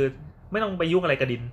ก็เอาตัวบ้านไปแล้วก็วางคันคอดินใช่ไหมแล้วก็ทำบ้านที่ปรับระดับยกพื้นขึ้นมา อืม ข้างล่างก็ไม่เสียไม่ต้องเสียเวลาไปปรับอะไรมัน อืม ก็เหมือนกันกับเหมือนเหมือนบ้านฟลอริดาที่เขามาให้ดูอะ อืมเอาไว้เลี้ยงจระเข้ เอาไปเลี้ยงจระเข้ได้ บ้านเราก็เฮี้ยเดินกันข้างใต้ Alligator เคยเห็นปะแต่ทีนี้บางครั้งเราก็ไม่เห็นว่าตัวบ้านอ่ะมันมันมันถูกยกชัด อืม ๆ เพราะว่าเขาปิดข้างรอบๆด้วยไม่ให้กันตัวอะไรเข้ามาไม่ให้หมา อืม เข้ามาขุดมาอะไรอย่างนี้แหละ อืม เออ อืมใช่เพราะว่าอย่างอย่างที่แอนพูดนั่นแหละอย่างบ้านบ้านปัจจุบันอะจริง ๆ ส่วนมากก็ยกพื้นนะยกยกทุกคนเลย เออ แต่แค่อย่างที่บอกเขาจะก่อ ก่อข้าง ก่อ ๆปิดไว้ ก่อข้างปิด เพื่อไม่ให้ มีอะไรเข้าไป แต่คราวเนี้ยไอเดียของหลักๆของมันของการยกพื้นหนึ่งคือ มันทำให้ความชื้นในดินนะมันไม่ไม่ขึ้นไปโดนโครงสร้างพื้นนะโดยตรง อืม หมายถึงว่าอย่างน้อยถ้ามันมีให้ลมไม่ผ่านนะมันก็โอเคอะไรเงี้ย มีอากาศเป็นบัฟเฟอร์นิดหนึ่ง ใช่ คือไอความชื้นนี่มันสร้างความชิบหายกับบ้านมาเยอะเหมือนกันนะ อืม พวกแบบไอพวกกระเบื้องอะไรเงี้ยป่าน้ำใช่ไหมความชื้น อืมอืม จากพื้นน่ะมันทำให้กระเบื้องเงินกระเทาะนู่นนี่นั่นก็ มัน มี ก็เย็น อะ สบายเลยนะ เวลานอนแนบ ไม่สิ ความชื้นมันทำให้คลายตัวไง อืมมันคลาย มันทำให้โครงสร้างมันบีบๆไปไปมามา เออ ๆแล้วก็เอ่อพูดถึงพื้นที่ใต้พื้นที่ยกอะจ อื ริง ม ๆ มันมีหลายฟังก์ชันมากเลยนะอย่างบ้านอีสานอะไรเงี้ยที่เขาวักทำนา การยกพื้นมันก็คือการ อันนี้ตั้งแต่สมัยโบราณเลยใช่ไหม ใช่แบบ อ่า เลี้ยงควายใต้ถุนเลี้ยงไก่ อ่า เป็นพื้นที่แบบให้คนมานั่ง นั่งชิลนั่ง นั่งชิลนั่ง เวลา คุย ไป น เก็บพืชผลอะไรมา ใช่ ก็หรือเอานั่งนับ มา กัน หรือเอามาเก็บไว้ข้างใต้ก่อนอะไรเงี้ยเออ เมื่อก่อนเมื่อก่อนบ้านปู่ก็คือเอาไว้น้ำมะนาวกัน เพราะมันร้อนมันไม่เย็นมันไม่ร้อน มี ไร้ แม่ อน นาคไหม แล้วก็มี ที่ไม่น่าลงไปนะ น้ำมะนาวคือเขาเกณฑ์คนมาแบบญาติโยมทุกคนมาเว้ยมันจะมีคืนน้ำมะนาวอ่ะ โอ้ อ่าไม่รู้ใช่ป่ะอ่ะที่ที่ที่เพชรบุรีเขาปลูกมะนาวกันเยอะใช่ป่ะแล้วพอเอามาเป็นรถ มีเรามีแต่เราเป็นมะม่วง อ๋อพอออกมาเป็นรถกระบะเสร็จปั๊บก็เย็นๆก็แบบเออแบบนั่งเมาส์นั่งอะไรกันคุยนินทาคนนู้นคนนี้แล้วมือก็แบบคัดคัดแยกอะคัดแยกไซส์ของของไอตัวผลไม้ไปเรื่อยๆ สนุกจะเป็นแบบเวลาที่สนุก ใช่ใช่ของน้ำจะเป็นอย่างที่บอกว่าฤดูร้อนจะไปเลี้ยงรวมกันที่บ้านปู่ เออ บ้านปู่จะมีโถงกลางบ้านอะ เออ คือเมื่อก่อนมันเป็นครึ่งไม้ครึ่งปูน ทีนี้พอก่อเป็นปูนชั้นล่างปุ๊บอะมันก็เลยกลายเป็นห้อง ก็เป็นโถงใหญ่ ก็ยังใช้ได้อยู่ ๆ ก็ใช่ มันก็เป็นโถงใหญ่ ๆ ที่พอถึงหน้าร้อนปุ๊บก็จะไปเอามะม่วงมารวมกัน แล้วก็ทำมะม่วงกวนกันอะ อ๋อ แล้วก็มีแบบเด็กๆที่มาแคมป์ซัมเมอร์กันอะก็จะมาช่วยกัน เออเออเออ เออเป็นช่วงเวลาที่ดี อืม ทำมะม่วงกวนเป็นนะคะ แต่ทุกวันนี้เราก็เห็นการยกพื้นยังมีฟังก์ชันอยู่ก็คือเอาไว้วางคอนเดนเซอร์แอร์ข้างใต้ ไม่ดีมั้ง เฮ้ยมีประโยชน์จริง ๆ คือคือเขาก็วางข้างล่างเพื่อเพื่อให้ตัวรูปด้านมันสวยงาม อืม ไม่มีอะไรมาบังก็ไอไอตัวเนี้ยวางคือยกยกสูงขึ้นประมาณ 80 เซนหรืออะไรเงี้ย ใช่ ที่แบบ เมตรหนึ่ง พอยัดได้เออ เจ๋งดี ทำไมบ้านไทยมันถึงแบบ ไม่เผื่อท่อเผื่ออะไรไว้แอร์ตลอดเลย มันหมายถึงว่าเราว่าจริง ๆ มันไม่ได้ถูกคิดให้จบกระบวน ไม่แต่คือทุกคนติดอยู่แล้วไง ใช่แต่ บ้าน หม บ้าน ย ไทยหมายหมายถึงบ้านทุกวันนี้หรือว่า เออทุกวันนี้ ถึ ทุ ง ก ว่า วัน ไม่ใช่แบบ นี้ จ้างสถาปนิกดีๆเขาจะเก็บเก็บ อ่ะ ให้นะ ใช่ใช่ใช่ใช่ เขาจะทำแคนเทอร์ลิ เขาจะรู้ อ๋อเป็นเป็นเรื่องของเงินนี่เอง แล้วแต่เงินแล้วแต่เงิน ครับผม อย่างที่บอกว่าบ้านที่มาถึงก็ปูพื้นเลยโดยไม่ยก อืม นั่นก็เงินเหมือนกันเพราะมันถูกกว่า เอออย่างเราเราเราก็คิดนะว่า ต้องเอาแอร์ที่ไหน เอาดีเข้าตัวจังวะ เปล่าเปล่าเพราะว่าเพราะว่าเคย ขายของขายของ เพราะว่าเคยเคยทำแบบไม่สเปคว่าแอร์ไว้ตรงไหนอ่ะ เออ แล้วแบบบ้านพอเสร็จแล้วอะไปเทรดอีกทีอะช่างแม่งคือแบบเอาคอนเดนซิ่งแอร์ไว้หน้าบ้านเลยเว้ย เออ แล้วคือตรงนั้นคือรูปด้านแบบ แบบ ต เรี อบยนแรก เรียบ มาสวย ๆเท่ ๆแล้วก็เชี่ยทำไงดีวะ เออคือไม่คือมันต้องวางตรงไหนแล้วท่ออีกคือเหมือนถ้า เพราะว่าคือ คือแบบสร้างบ้านธรรมดาแล้วก็ แล้วก็เจาะท่อแล้วก็วางท่อลอย เออเอออย่างของเรานี่เวลาสร้างก็คือเขาต้องต้องคุยกับช่างแอร์คือช่างแอร์มาตั้งแต่แบบ เออ สียังไม่ทายปูนยังไม่ก่ออะไร อ่ะ เงี้ย จริงๆ ต้องทำอย่างงี้ รายการนี้มีสถาปนิกฟังป่ะน้องๆสถาปนิกฟังป่ะ คงมีคงมี เออน้องๆถ้าอีกหน่อยทำงานนะการสเปคการวางคอนเดนซิ่งแอร์สเปคไปเลย แล้วก็การเดินท่อแอร์ให้เขียนลงไปในแบบเลยนะครับ ไม่งั้นน่ะช่างมาถึงถ้ามันไม่มี ใช่ โชว์ใน เขา แบบไม่ทำ อะ อยู่แล้ว ถ้าเกิด ทำตา มั ม น ดุลพินิษ ถ้ามันไม่มีโชว์ในแบบเขาจะ มีบางทีเขายังไม่ทำเลย เขาจะดึง connecting ไปที่ใกล้ที่สุด อ่าอ่า แล้วมันจะมีความชิบหาย อ่า คอยยิ้ ไม่มันคือการแก้ปัญหาเฉพาะหน้า เรา ไง คือประมาณว่าเราอย่าไปหาดู reference จากโลกตะวันตกที่เขาทำรูปด้านสวยงาม เพราะว่าเขาไม่ติดแอร์กัน ใช่ ไม่บางทีเขาบางทีเขาเผื่อไว้อยู่แล้ว ระบบปรับอากาศอะอาจจะไม่ใช่ร้อนอ่ะไม่ใช่เย็นบางทีก็เป็นร้อน อ่าเป็นร้อน แต่ว่าเขาทำแล้ว แล้วแล้วคือคือบ้านเก่าแค่ไหนอะก็ซ่อนไม่เห็น อ่าใช่เป็นเพราะว่าหนังเขาเบิ้ลด้วยป่ะ เขาเป็นผนังเบาอ่ะที่ที่อเมริกาเป็นผนังเบาแต่ที่ยุโรปไม่แน่ใจ ที่อังกฤษก็เป็นผนังเบานะ อืม อืม ภายในหรือภายนอก อ๋อไม่ไม่ หมดเลยจ้าที่อเมริกา ไม่ไม่อังกฤษแล้วแต่แล้วแต่ด้วยเออ มันเป็นยุคน่าจะเป็นยุค ยุค แต่ที่แต่ที่อเมริกาคือ ส่วนใหญ่บ้านส่วนใหญ่คือ มันเป็นประเทศที่ไม่ได้สร้างบ้านใหม่บ่อย ๆ ส่วนใหญ่บ้านคือบ้านเก่า เออ แล้วก็ replace ไปเรื่อยๆ เออเออ แต่ว่าคือมันเป็นผนังเบาหมด คือถึงสร้างบ้านใหม่ เทสนี่คือสร้างแล้วทุบเหรอ ไม่ไม่ทุบครับ แก้อ่อ ประเทศเราก็มี renovate คบนะสร้างแล้ว renovate ทุบอ่ะ อุ้ย อุ้ยโกรธใครมาหรือเปล่า รั ไม่ กเรามันเก่าแล้ว เขาไม่ได้ทุบบ้านเขาทุบอย่างอื่นเอ่อ เขาถูกบ้าน เฮ้ยพอ อ่า ก็คือแต่ว่าเหมือนบางทีก็คือถึงสร้างใหม่อ่ะมันก็คือมันเป็นไม้อ่ะมันเป็นผนังเบาหมดเลยอ่ะ อืม ก็คือท่ออะไรก็ใส่ได้เต็มที่ อ่า อืม เออแล้วคือเหมือน คือปกติอะระบบ ถ้ามีระบบปรับอากาศสักอย่างหนึ่งคือฮีเตอร์มันเป็นระบบกลางอยู่แล้วก็คือมีท่อส่งมา อืม แล้วก็ส่วนใหญ่ อ๋อเราก็ไม่ต้องมีตัวตัวไอ้กล่องกล่องๆวางไว้ ไม่ ให้ มี หน้า ครับ เก็บ ไม่มีเลยเลยไม่มีเลยเลยก็ อ่าแค่วางระบบท่อดี ใช่ใช่ไอไอที่มีท่อแบบไม่สวยไม่สวยคือส่วนใหญ่เป็นหอพักอะไรอย่างนั้นนะ อ่าอ่า ที่มันแบบใช้ยูนิตแยกออกมาอะไรเงี้ อ่าย เออแต่ว่าถ้าเป็นแบบบ้านเนี้ยก็ เสา คือ เสาไฟฟ้าสายไฟอะไรมีไหมหรือว่าเขารวบอยู่ในระบบท่อเรียบร้อยแล้ว อยู่ข้างในหมดเลย เออนี่ไง ก็มันถูกคิดมาแต่แบบแบบนี้อยู่แล้วไง เออแล้วก็ก็บางบ้านมีแอร์หมายถึงว่ามีทำความเย็นด้วย อืม ก็อาจจะอยู่อาจคือส่วนใหญ่ทำความเย็นมันต้องแยกอีกระบบหนึ่งแต่ว่าอาจจะก็ซ่อนเหมือนส่วนใหญ่ก็ซ่อน อืม อืมไม่คือคือไม่มีใครเขาใช้เออคือประเทศเขาไม่ใช้แอร์สปลิตบอลไทป์แบบบ้านเรา อ่าอ่า เออ นึกถึงจีนก็เป็นนะ จีนก็ แต่คือบางบ้านอ่ะก็คือไม่มีแอร์เลยแต่ว่ามันจะมีแบบแอร์ชั่วคราวก็คือที่เรียกวินโดว์เอเชีย อืมอืมอืมอืม อ่า คือเอาไปแปะที่หน้าต่าง แล้วก็พอหมดหน้าร้อนเอาออก คอยร้อนคอยเย็นมัน ตัวเดียวกัน ฝั่งเดียวกัน เออคอยคอยคอยร้อนคือยื่นออกมาข้างนอกคอยเย็นอยู่ข้างใน อ๋อ ก็แปะที่หน้าต่าง พอดีกับหน้าต่าง ผมไม่ได้เห็นแบบนี้มานานเคยไม่เคยเห็นอย่างนี้เคยเห็นแต่ในในตำราเรียนอะ คือ เออ คือ เป็น ที่เขา ปี ใช้กันคือจะเป็นพวกแบบในเมืองแบบสมมติอยู่อพาร์ตเมนต์ในเมืองแล้วตึกเก่าไม่มีเอซี อืม ม เนี่ยแบบนิวยอร์กอะไรเงี้ยแนวนั้นเออแล้วก็นั่นแหละอ๋อแต่ที่ที่บ้านที่เคยอยู่อ่ะมีมีอีกระบบหนึ่งอยู่ข้างในผนัง คือเครื่องดูดฝุ่น เครื่องดูดฝุ่น ใช่ก็คืออ่ามันจะมีท่อที่เป็นหัวดูดนะครับ เสียบกับผนัง แล้วก็มีปลั๊กไฟหนึ่งอันเสียบแล้วก็ดูด ฮะ แล้วมันดึงมาจากไหนอะ อ่าท่ออยู่ข้างในฮะท่ออยู่ในผนัง แล้วแล้วมันดูดฝุ่นไปอยู่ที่ไหน อ่ามันจะมีอยู่ในโรงจอดรถ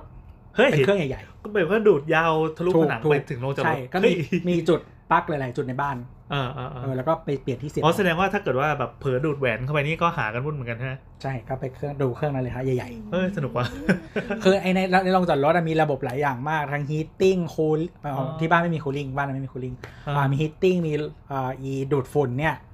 เออแล้วก็มีแบบพวกถังแช่คือคนอเมริกามันเป็นแบบ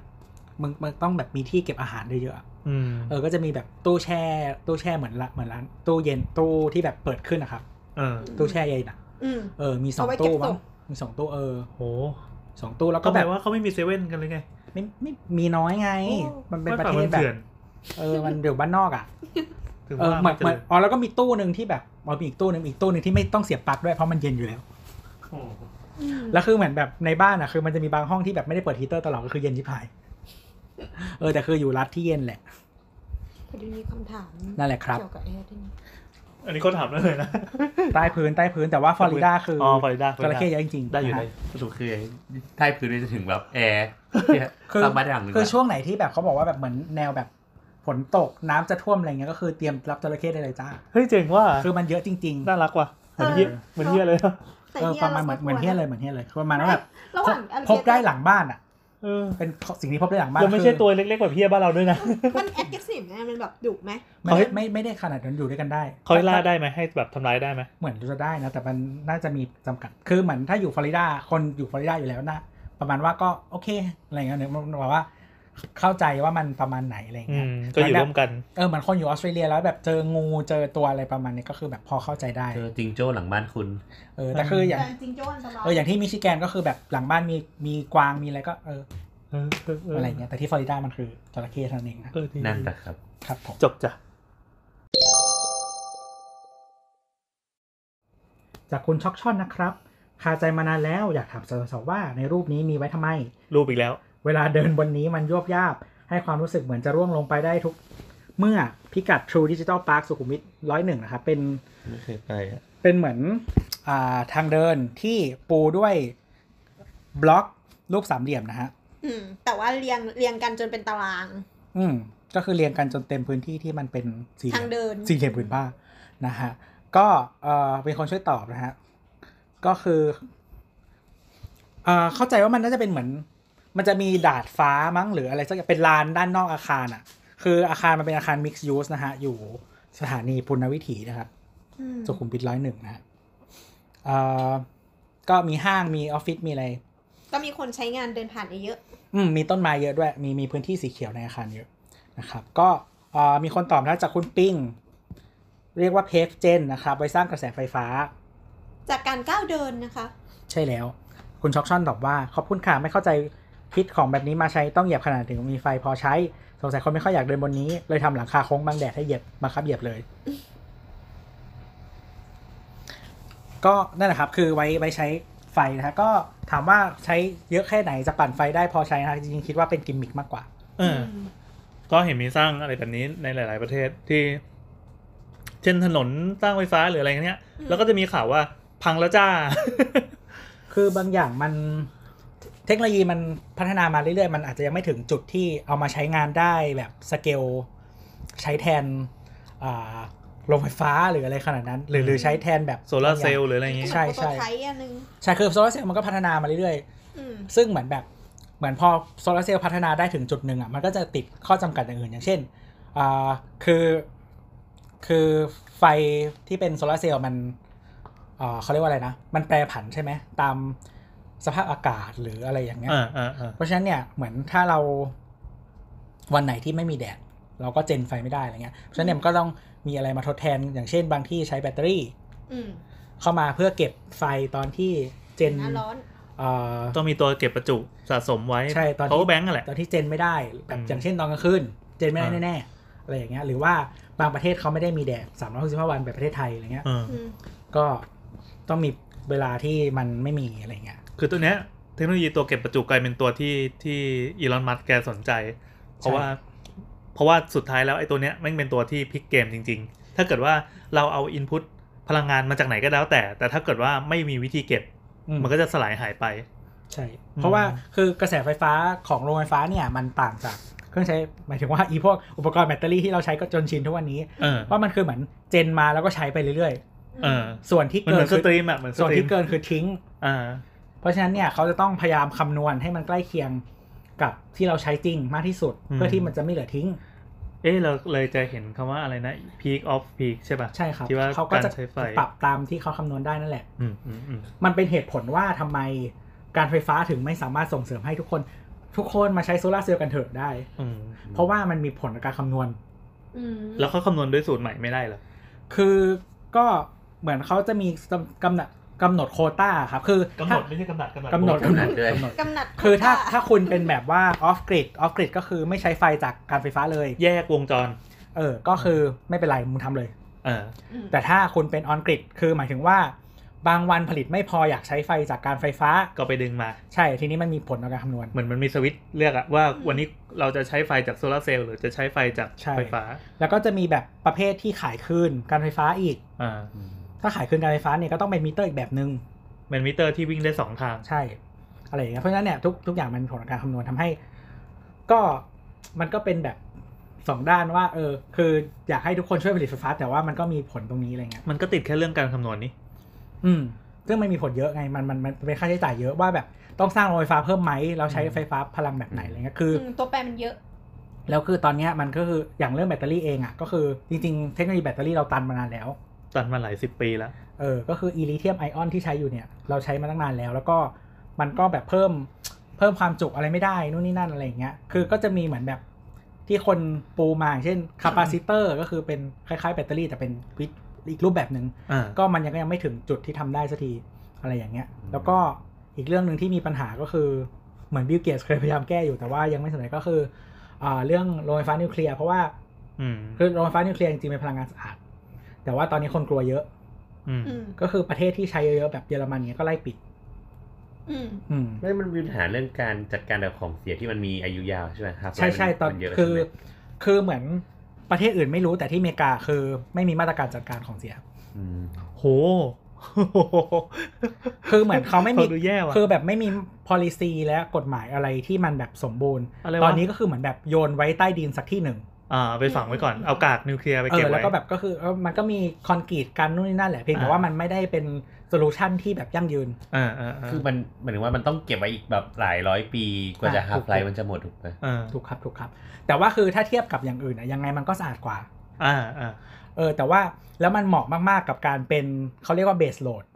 ของการผลิตไฟฟ้า อืม เบสโลคืออะไร คือเหมือนกับว่าอย่างเช่นว่าเรารู้ว่าช่วงเวลาเนี้ยมันจะใช้สมมติว่า 100 เมกะวัตต์ อืม ก็ใช้นิวเคลียร์ไป 100 เมกะวัตต์ อ๋อ แล้ว มันก็เลือกปั๊มเอาเลย ใช่คือคือนิวเคลียร์มันไม่เหมาะกับการเปิดปิด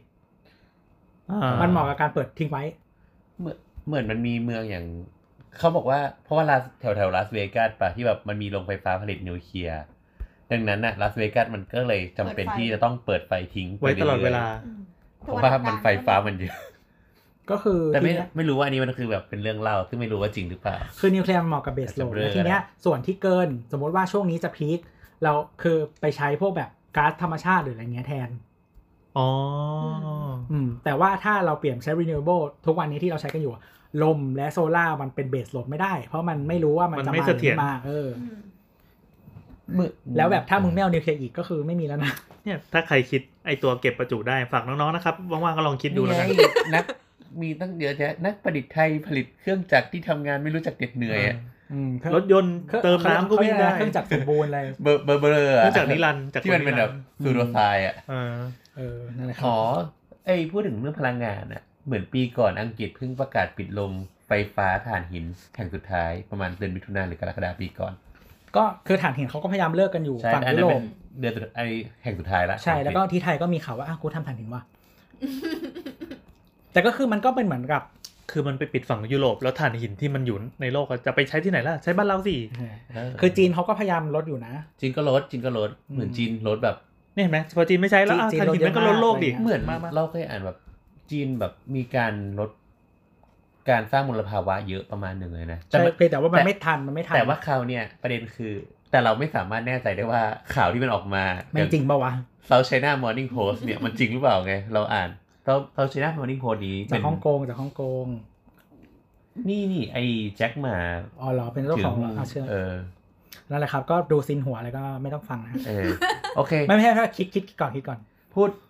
ขอติดหนึ่ง อันนี้เป็นรายการถาปัดก็ขอเติมนิดหนึ่ง อ่ะ รู้หรือไม่ว่าการติดตั้งโซลาร์เซลล์เนี่ย ผลิตไฟฟ้าแสงอาทิตย์เนี่ยบนหลังคาบ้านอะถ้าเกิดติดตั้งเกินจำนวนหนึ่งอะจะต้องขออนุญาตดัดแปลงอาคารนะ อ่า เออ น่าจะสิบห้า จาก กิ น้ำ โล หนั วั กเตต์ห เห ร ร อ อ จะซื้อจากอะไรวะ อะไรสิบห้ากิโลวัตต์ โอเค อะไรสักอย่าง เขาบอกว่า อันนี้ตามกฎหมายนะ การติดตั้งแผงเซลล์แสงอาทิตย์ของระบบไฟของระบบผลิตไฟฟ้าพลังงานแสงอาทิตย์บนหลังคาอาคารเอ่ออยู่อาศัยที่มีขนาดพื้นที่เกิน 150 160 ตารางเมตร และมีน้ำหนักรวมเกิน 20 กิโลเมตร เอ้ย20 กิโลกรัม กิโลกรัม ต่อตารางเมตร จะต้องขออนุญาต ดัดแปลง อ๋ อา อ คาร เพราะมันมีผลต่อความแข็งแรงของอาคาร โครงสร้างเนี่ยนะ ใช่ นี่แหละ แล้วก็ต้องแจ้งเจ้าหน้าที่ท้องถิ่นต่าง จ้ะ ๆ เออ ครับ แล้วก็ต้องคุยกันไฟฟ้าอีก ใช่ครับ จบ จบ ครับผมจากคุณนิวอูโน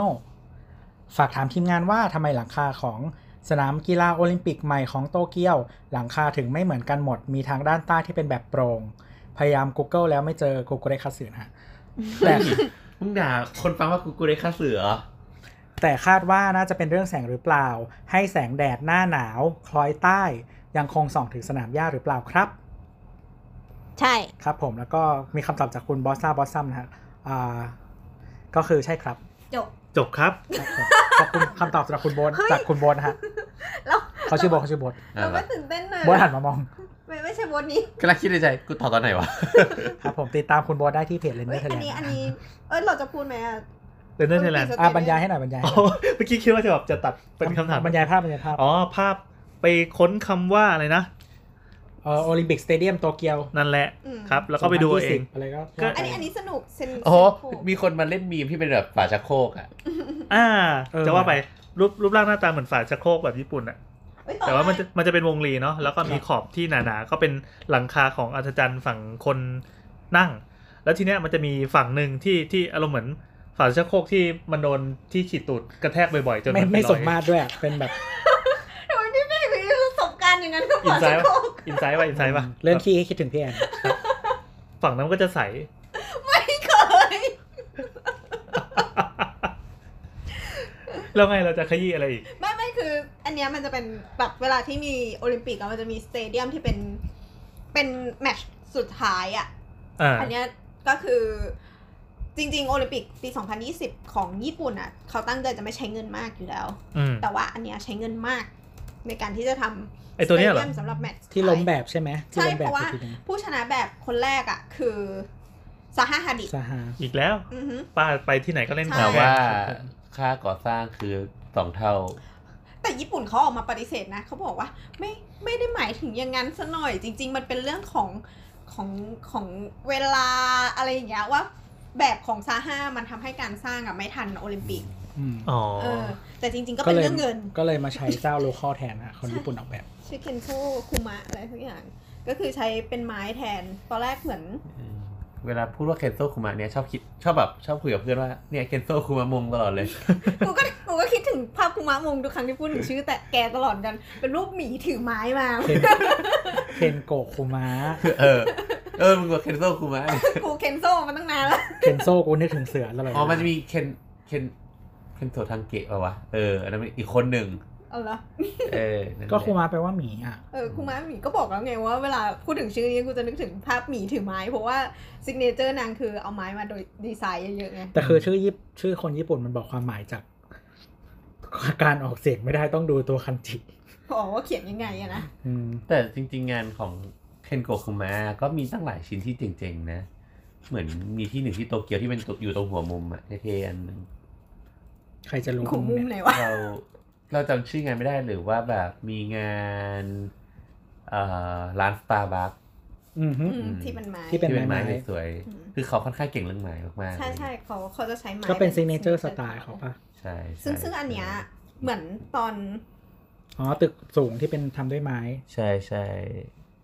อืม สวย ใช้แป้น สวย เกล็ดทำฟาสาดทั้งหมดเลย ใช่เหรอ พูดซะ เออดีดีงานของเคน ก็คือ เคนโกคุมะสวย ตอนแรกเหมือนดีไซน์ของเจซาห้าประมาณสองบิลเลียนมั้ง อืม เออ หน่วยอะไรเนี่ย ล้านดอลลาร์ ตอน ดอลลาร์เหรอ เออ ก็คือแบบมันก็มหาศาลสำหรับการใช้งานอยู่เหมือนกัน แล้วมึงไปวินอวอร์ดให้เขาทำไม ตั้งแต่แรก คือตอนตอนนั้นนางมาจับงานในเอเชียเยอะไง มาประกวดแบบในเอเชียได้โครงการเยอะ ตึกเคนโกะคุมะที่บอกชื่ออาซากุสะ culture and tourism center อืม ไปญี่ปุ่นแค่ครั้งเดียวไปเกียวโตด้วย อืม เออนั่นแหละ ประมาณนี้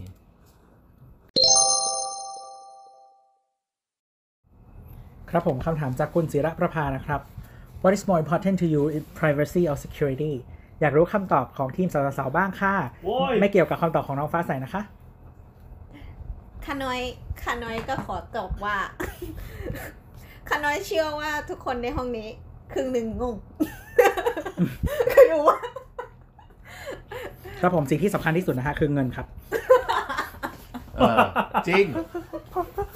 ไม่ มัน มันอยู่ที่ว่าเราอยู่ในเปอร์สเปกทีฟแบบไหนไง คือถ้าคุณเป็นคนจีนน่ะ ถ้าเกิดเขาจะรัดรัดจะเซอร์เวลแลนซ์คุณน่ะ ก็ไม่เป็นไร ถ้าคุณทำให้เรามีเงินเนี่ย ไม่มันอยู่ในภาวะที่ออกไม่ได้เปล่า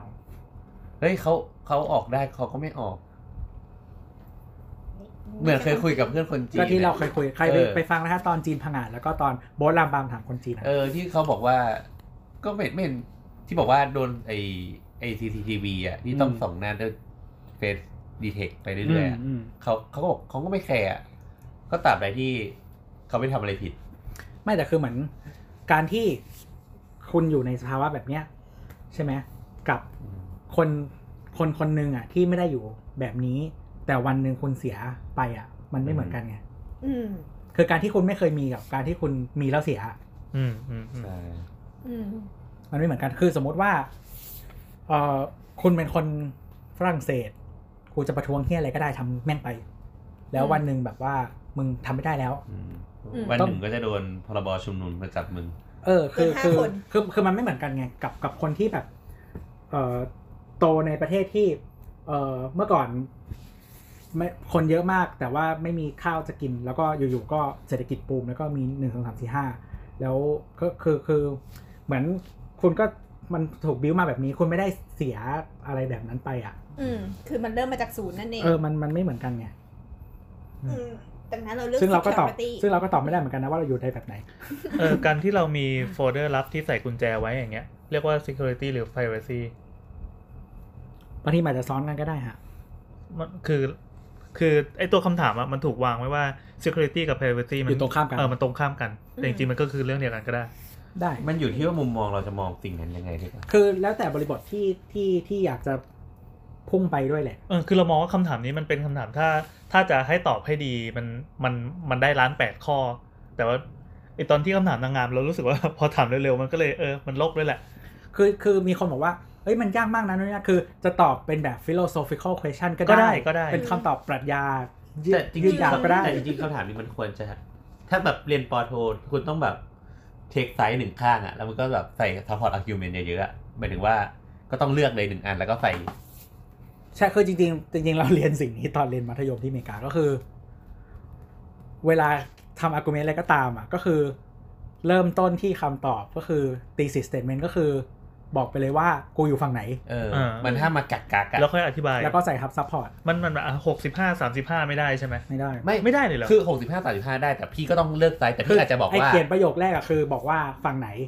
ม ก็คือไอ้ฝั่งมากกว่านั่นแหละ ไอชูสอะไรไปเลย อืม ใช่ แต่คือจะไปพอยต์แบบให้เห็นอีกด้านหนึ่งก็ได้ แต่ว่า เออแต่คือแต่คือแบบ powerful ที่สุดอะคือเลือกด้าน อืม ใช่ ไม่ไม่มีไม่ได้เหรออ่ะถ้าเราเป็นหลัดผักเราจะตอบเป็นสเปกตรัม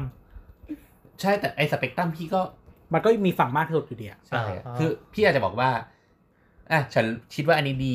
แต่ด้านนี้ก็ดีนะ แต่พี่ก็ต้องมีอะไรบางอย่างของไอ้ด้านที่พี่เลือกอะมาหักลบอีกที มันมันจะเหมือนมีคนมาชี้เฮ้ยมึงเป็นสลิมหรือควายแดงเลือกมา อ่ะสมมติว่าว่าเราเป็นควายแดงเพราะ แล้วก็บอกว่าตื้อตื้อแล้วเสร็จแล้วเราก็บอกว่า แต่สลิมก็ดีนะ โอ้โหนี่แม่งตอบ ไม่ ตัว ไม่ ร ต่ อ อ ด นะ นี่หว่า ไม่ไม่แต่สลิมก็ดีนะ อ่า ด้วยเหตุผล อ่า นิดหน่อย างอ่า แต่เราก็ยังมองว่าควายแดงก็ดีกว่าดี แต่ นะ ถ้าต้องเลือกเราก็เลือกอันนี้ เพราะ เออ ต้องเลือก มัน คือคือเหมือนคือคำตอบมันไม่เหมือนโลกจริง หมายถึงว่า อ่า วิธีตอบแบบเนี้ยคือมัน อ่า ไม่เหมือนโลกจริงหรอก มันเป็นเทคนิคการตอบ ใช่ มันไม่เหมือนโลกจริงหรอกแต่ว่า คือสิ่งที่ทำให้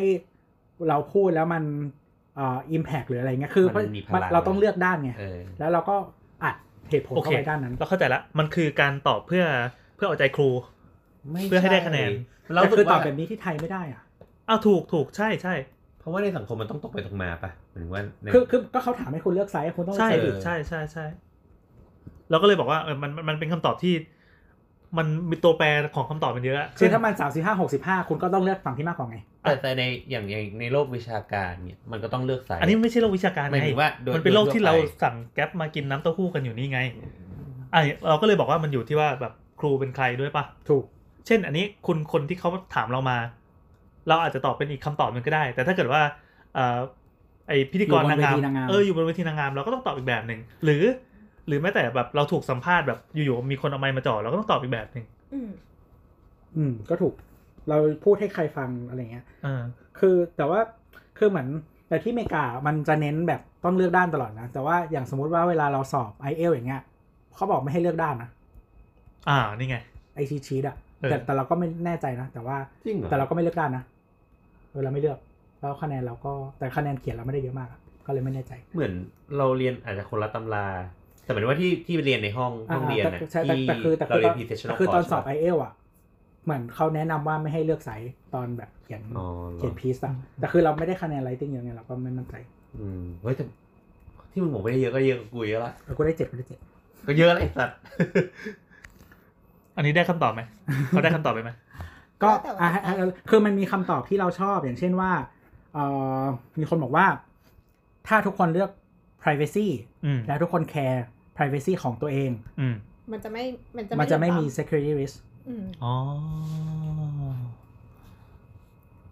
อืมอืมอืมอืม เออกำลังนึกนึกเหตุผลแย้งอยู่อ่ะแล้วไงต่อ อืมก็อันนี้เป็นคำตอบที่เราชอบแล้วกันนะ อืม แล้วก็มันจะมีคำพูดโค้ดที่ชอบเอามาพูดกันของใครว่าเป็นจามินแฟรงคลินมั้ง อืม ว่า ประมาณว่าถ้าคุณยอมแบบ ให้เขาใช้คำว่า liberty อืม อืม เอ่อ liberty แบบเสรีภาพอะไรเงี้ย อืม ถ้ายอมให้เสรีภาพเล็กน้อยเพื่อได้ security เล็กน้อยอ่ะคือสุดท้ายคุณจะไม่ได้เลยเลย อืมหมายความว่ายอมเสีย privacy นิดหน่อยอะไรเงี้ย อืม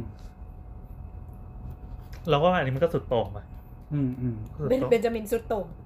แต่คือเขาอยู่ในยุคที่แบบเนกอะป้ามันมันเป็น มันต้องการเรื่องนี้ มันเป็นร้อยปีแล้วไง อืม แล้วไอ้ privacy เอ่อไม่ใช่ liberty กับ security สมัยนั้นไม่ได้เหมือนตอนนี้ด้วย ใช่ใช่ใช่ มันไม่ใช่โลกทุกวันนี้ อืม อืม แต่ว่ามันก็มันก็เวลามองย้อนกลับไปหานักคิดบางทีมันก็ได้คำตอบอะไรแบบ อืม ที่ที่ที่มีความน่าสนใจเหมือนกั ทีนี้ปัญหาว่าอย่างบ้านเราอ่ะ ครับ คนที่มีอำนาจอะเขาจะมองว่า security แปลว่า ไป ลเป็นไทยว่าแล้วความมั่นคงเหรอ คุ้มครอง ความ เขา มั่นคง เขาใช้ความมั่นคงเลย ส่วน อืม ส่วน privacy คือความเป็นส่วนตัวปะ อืม อืม ซึ่งจริงๆ มันไม่ได้แปลอย่างนี้ตรงๆไง security มันไม่ได้แปลความมั่นคงอย่างเดียว อืมถูก แปลว่ายาม มันอาจมันอาจจะเป็น personal security ก็ได้ ใช่ อืม ใช่พอมันแปลได้หลายอย่าง แล้วเขาเลือกแปลว่าความมั่นคง อืม เขาก็ต้องเลือกความมั่นคง อืม เออซึ่งมันเป็นหน้าที่ของของรัฐอยู่แล้วที่จงจงจ่ายความมั่นคงให้กับคน ใช่ใช่ เออ แต่คือมันจะมีแบบประเด็นบางอย่าง เช่นว่าในบ้านเราเนี่ย เหมือนเรื่อง p r i เวซีเนี่ย บางทีแบบ มันไม่ได้ถูกคอนเซิร์นที่เลเวลคนด้วย อ่าอ่า เออเพราะฉะนั้นเนี่ย บางอย่างมันก็เลยเหมือนกับว่า การมี p r i เวซีไม่ได้ไม่ได้ไม่ได้ไปไปกด security อืม แต่ว่าคุณก็ไม่ทำ p r i เวซีอยู่ดีเพราะคุณไม่คอนเซิร์น อืม อ่า มันไม่มีตั้งแต่แรกอยู่แล้ว อืม อืมอืมอย่างเช่นเราอนุญาตให้ Google เข้าถึงข้อมูลเราได้ทุกอย่าง ไม่อันนั้นอันนั้นเราเลือกเราเลือก ส่วนหนึ่งนะหมาย เนี่ ถึ ย ง เนี่ ว่า ยไม่ใช่เบนจามินละ ไม่ใช่คืออันเนี้ย คืออ่ะแต่นี้เราไม่ได้ต้องการ security ไง เราแลกเพื่ออย่างอื่น อื อื ม มเราต้องการข้อ เรา มูลบันทึก เราไม่ได้อยากได้ security เออ ใช่ เราอยากได้ของฟรี เราอยากได้นู่นนนั่นอะไรเงี้ย อ่า นะคือ คือเราจ่ายราคาให้ Google เป็นข้อมูลเราเพื่ออย่างอื่น อ่า เราได้มา อ่ จ่ายให้ Facebook เพื่ออย่างอื่นได้มา า อะไรเงี้ย จ่าย Apple เป็นเงิน ลองลองนี้ Hey Google light off มันจะดับไหมเปล่าวะ ดับ เจ็ โอ้ thank ด you มาตัวหนึ่ง น่าสนุกว่ะ เคยแบบนอนนอนๆกลางคืนแล้วแบบ Hey มันพูด Google พูดอะไรขึ้นมาไหม ไล่ก่อน ไม่ไม่ไม่ สนุกว่ะ เอามันไม่ได้สั่งสิริเลย ถ้า ถ้าสั่งสิริว่าลูมอสมันจะบอกว่า your wizard เลอ อืม จริง อันนั้นแหละครับ แค่นี้ก็สร้างมูลค่าได้ จบจ้ะ เออ ดันเป็นคำถามที่สนุกได้ไงวะ ถามสาวๆๆทำไมจิ้งจกชอบเข้าไปอยู่ในตู้เย็น บางทีน้องก็โดนหนีบอำพรางส่งไปในตู้ คุณอะไรเนี่ย คุณต้า ครับ คุณต้าครับ คุณต้าคีเทคอะครับ คุณต้าไปทำเรื่องเมืองเดี๋ยวปะ ตากลับเชียงใหม่ไปเลยครับ คุณต้าคุณต้าไปทำเรื่องเมืองนะเรื่องจิ้งจกไม่ต้องยุ่งหร อกไม่รู้โว้ยไม่เคย แล้วคืออะไรเป็นความสุขของคุณต้าเหรอ จับจิ้งจกไว้ในตู้เย็นเงี้ยเหรอ เนี่ยน่ากลัว มันเข้าไปเอง แล้วไงมันอยู่ช่องฟีดหรือว่าช่องล่าง เขาบอกว่าบางทีมันก็หนีเข้าไปไม่ใช่เหรอ คือเข้าไปเองเนี่ยนะ เข้าเข้าไป มันมีช่องให้จิ้งจกเข้าด้วยเหรอ ตอนเปิด เปิ อะ ดนี้ปะ พอเปิดปุ๊บจิ้งจกก็กรูเข้าไปเงี้ยนะ แต่จิ้งจกมันเป็นโรคจิตอย่างหนึ่งเว้ยมันชอบวิ่งไปที่แบบตรงบานพับประตูอะ อ๋อ มันคือ มันเป็นที่ปลอดภัยของมันคือแบบ อุ้ยกูซุกได้เพราะมันเป็นซอก แล้วก็แปด เออในชีวิตเราเคยแปดมาครั้งหนึ่งแล้วก็แบบกรีดลั่นบ้านแล้วก็โดดไปรอบ เคยแต่ประตูธรรมดา ๆอืม แต่ตัวเล็ใช่ใช่รากๆป็ นะ ประ ตัวเล็กๆ ธรรมดา สมัยก่อนอยู่บ้านพ่อบ้านแม่ตอนเด็กๆอะมีหน้าที่หลักก็คือแบบปิดหน้าต่าง คือหน้าหน้าต่างรอบบ้านของบ้านต่างจังหวัดมันจะเยอะใช่ไหม อืม แล้วก็แบบวิ่งออกไปนอกบ้านแล้วก็ไล่ปิดปุ๊บปุ๊บปุ๊บปุ๊บปุ๊บปุ๊บแล้วมันมีแบบเศษเศษของเหลวกระเด็นมาโดนตัวเรา หันไปมองก็คือเป็นจิ้งจกที่กำลังกำลังแย่งเป็นชิ้นๆแล้วไหลเยิ้มลงมา เราเคย มัน แต่ ตายสบายนะมันไม่มันไม่ไม่เจ็บอะไร มันบอกพี่เหรอ ก็มันไม่ทันรู้สึกอะไรเลยคือไม่ต้องร้องแอบ ดี แล้ ก ว ว่า เออ ตายในตู้เย็นนะ เออแต่เย็นทรมานมากเลยนะ ใช่ ไม่มันอาจจะง่วง อะไรนะ ก็ได้ เพราะว่าเย็น เหมือน ๆเราจะ เหมือนนรกอเวจี คือเย็น เอ๊ะ เออ เหรอ นี่ไงเรื่องที่ไม่ต้องรู้ก็ได้เวจีแปลว่าเย็นนะ ใช่ สรุป บ คือเรามีคำตอบให้เขาไหม เอาหนึกว่าเวจจี้ ไปตอบ แบบว่า ไม่รู้ว่า ทำไมอะต้องเกิดเป็นจิ้งจกมาตอบเนี่ยเหรอทำไมชอบ ไม่ อ๋อ ไม่อาจจะแบบ ตอบของบ้านเราก็ได้ เป็นข้อสอบ บ้านเรา แมวชอบเข้าไปในอยู่ในตู้เย็น เพราะตู้เย็น ตู้เย็นมันอาจจะหอมหรือว่ามันมีสิ่งที่แมวสนใจมั้ง พอเปิดตู้เย็นปั๊บแมวมันวิ่งมาละ คือแล้วมันมี คือตู้เย็นบ้านเราเป็นตู้เย็นแบบที่ชั้นล่างสุดจะเป็นชั้นผักสูงประมาณ อ่าฮะ 40-50 เซนน่ะ แล้วเด็กก็จะเอาเก้าอี้มามาแปะไว้ตรงนั้น เพราะเด็กชอบปีนขึ้นไปข้างบนสุดเพื่อไปกินไอติมอ่ะ ชั้นบนจะหยิบไอติม เหรอไม่ได้กินนานแล้วนะ นั่นๆๆๆๆก็ ทำให้ไม่ซื้อแบบฟรีเซอร์ไว้ข้างหลัง ก็ถนัดแบบนี้ ก็ไม่คิดว่าเด็กมันจะปีนไงตอนนั้นเด็กยังเด็กอยู่อ่ะแล้วทีนี้เด็กก็จะเอาเก้าอี้ไปตั้งไว้ตรงนั้นแบบถาวร พอเราเปิดตู้เย็นปั๊บแมวก็จะมานั่งตรงเก้าอี้เด็กเนี่ยแล้วก็พุ่งเข้าไปในตู้เย็น อืม ก็คิดว่าวันหนึ่งอาจจะได้เจอแมวแบบเนี่ยแล้วเราจะมาตอบคุณตาย อีกที เออแต่ว่าเคย อ๋อ ตอนอยู่อเมริกาคือมีแมวเหมือนกัน แล้วมันจะชอบเข้าไปอยู่ในเครื่องอบผ้า เฮ้ยนี่โหดกว่าอีก คือหมายถึงว่าตอนที่เราซักเสร็จใช่ไหมฮะหมายถึงว่าอบผ้าเสร็จแล้วเราเปิดอุ่นๆใช่ไหม เออ แล้วคือมันเป็นห้องผ้า อ๋อมันอุ่น เออเราก็จะแบบออกมาพับผ้าอะไรเงี้ยแมวมันก็จะกระโดดเข้าไป อืม แบบอุ่นๆอะไรอย่าง อ๋อ เงี้ย แล้วเคยเห็นแต่แมวไปกระโดดที่หน้ากระโปรงรถอะตอนฤดูหนาวนะ มันอุ่น เออมันอุ่น เข้าไปข้างในเลยเหรอ ไม่บนบนฝากระโปรงเฉย แต่บางตัวก็เข้าในนะ เข้าในเข้าในเยอะเลย ๆ เข้าในนี่น่ากลัวนะ เราว่าบ้านเราเคยมีแมวที่ที่เข้าไปข้างในด้วยแหละ แล้ เป็ วน ลูก ตายไหม ตาย สมัยอยู่วังหินอะคือ แล้วศพเป็นยังไง ก็ไม่เห็นไงคือแบบเนี้ยคือรถเอาไปด้วย อ่ะ แต่เราไม่แน่ใจว่าเป็นรถเราหรือรถคนที่มาจอดหน้าบ้าน อืม มันจะมีก็ไม่แน่ใจเราเคยเล่าให้ฟังเปล่าว่า ตามทางด่วนที่เห็นศพแมวอ่ะ มันไม่ใช่แมวที่อยู่ๆก็มานะ มันติดมากับรถนี่แหละ อ๋อเหรอ ด้วยวิธีต่างๆแบบนี้แหละตรงถนนใหญ่หรือว่าอะไรก็ตามไม่ใช่แมวที่จะต้องการข้ามถนนนะแค่มันติดแล้วแบบเบรก เออ ครับ แต่คือเหมือน คือมันแล้วแต่ด้วยว่ารถรุ่นแบบมันข้างในมันเป็นยังไงแล้วมันไปอยู่ตรงไหนไง อ้าวมันมีซอกเครื่องให้แมวอยู่ได้อย่าง ใช่ใช่ พอดี มันมันมีซอกหมดแต่ว่าเหมือนบางทีแบบ ถ้ามันอยู่ในจุดที่อยู่เฉยๆแล้วไม่เป็นไรก็มีไง อ๋อ เออ เกาะไปได้เย็นๆอะไรอย่างเงี้ยนะ ใช่แต่ว่าไม่รู้ว่ามันอยู่ตรงไหนหรือว่ามันเคลื่อนตัวแล้วรถขับแล้วมันหลดหรือ เออเออเออ หรือไปโดนตรงไหนที่มันมีความเคลื่อนไหวอะไรเงี้ย เอองูก็เหมือนกัน อืม งูบางทีเคยเจอ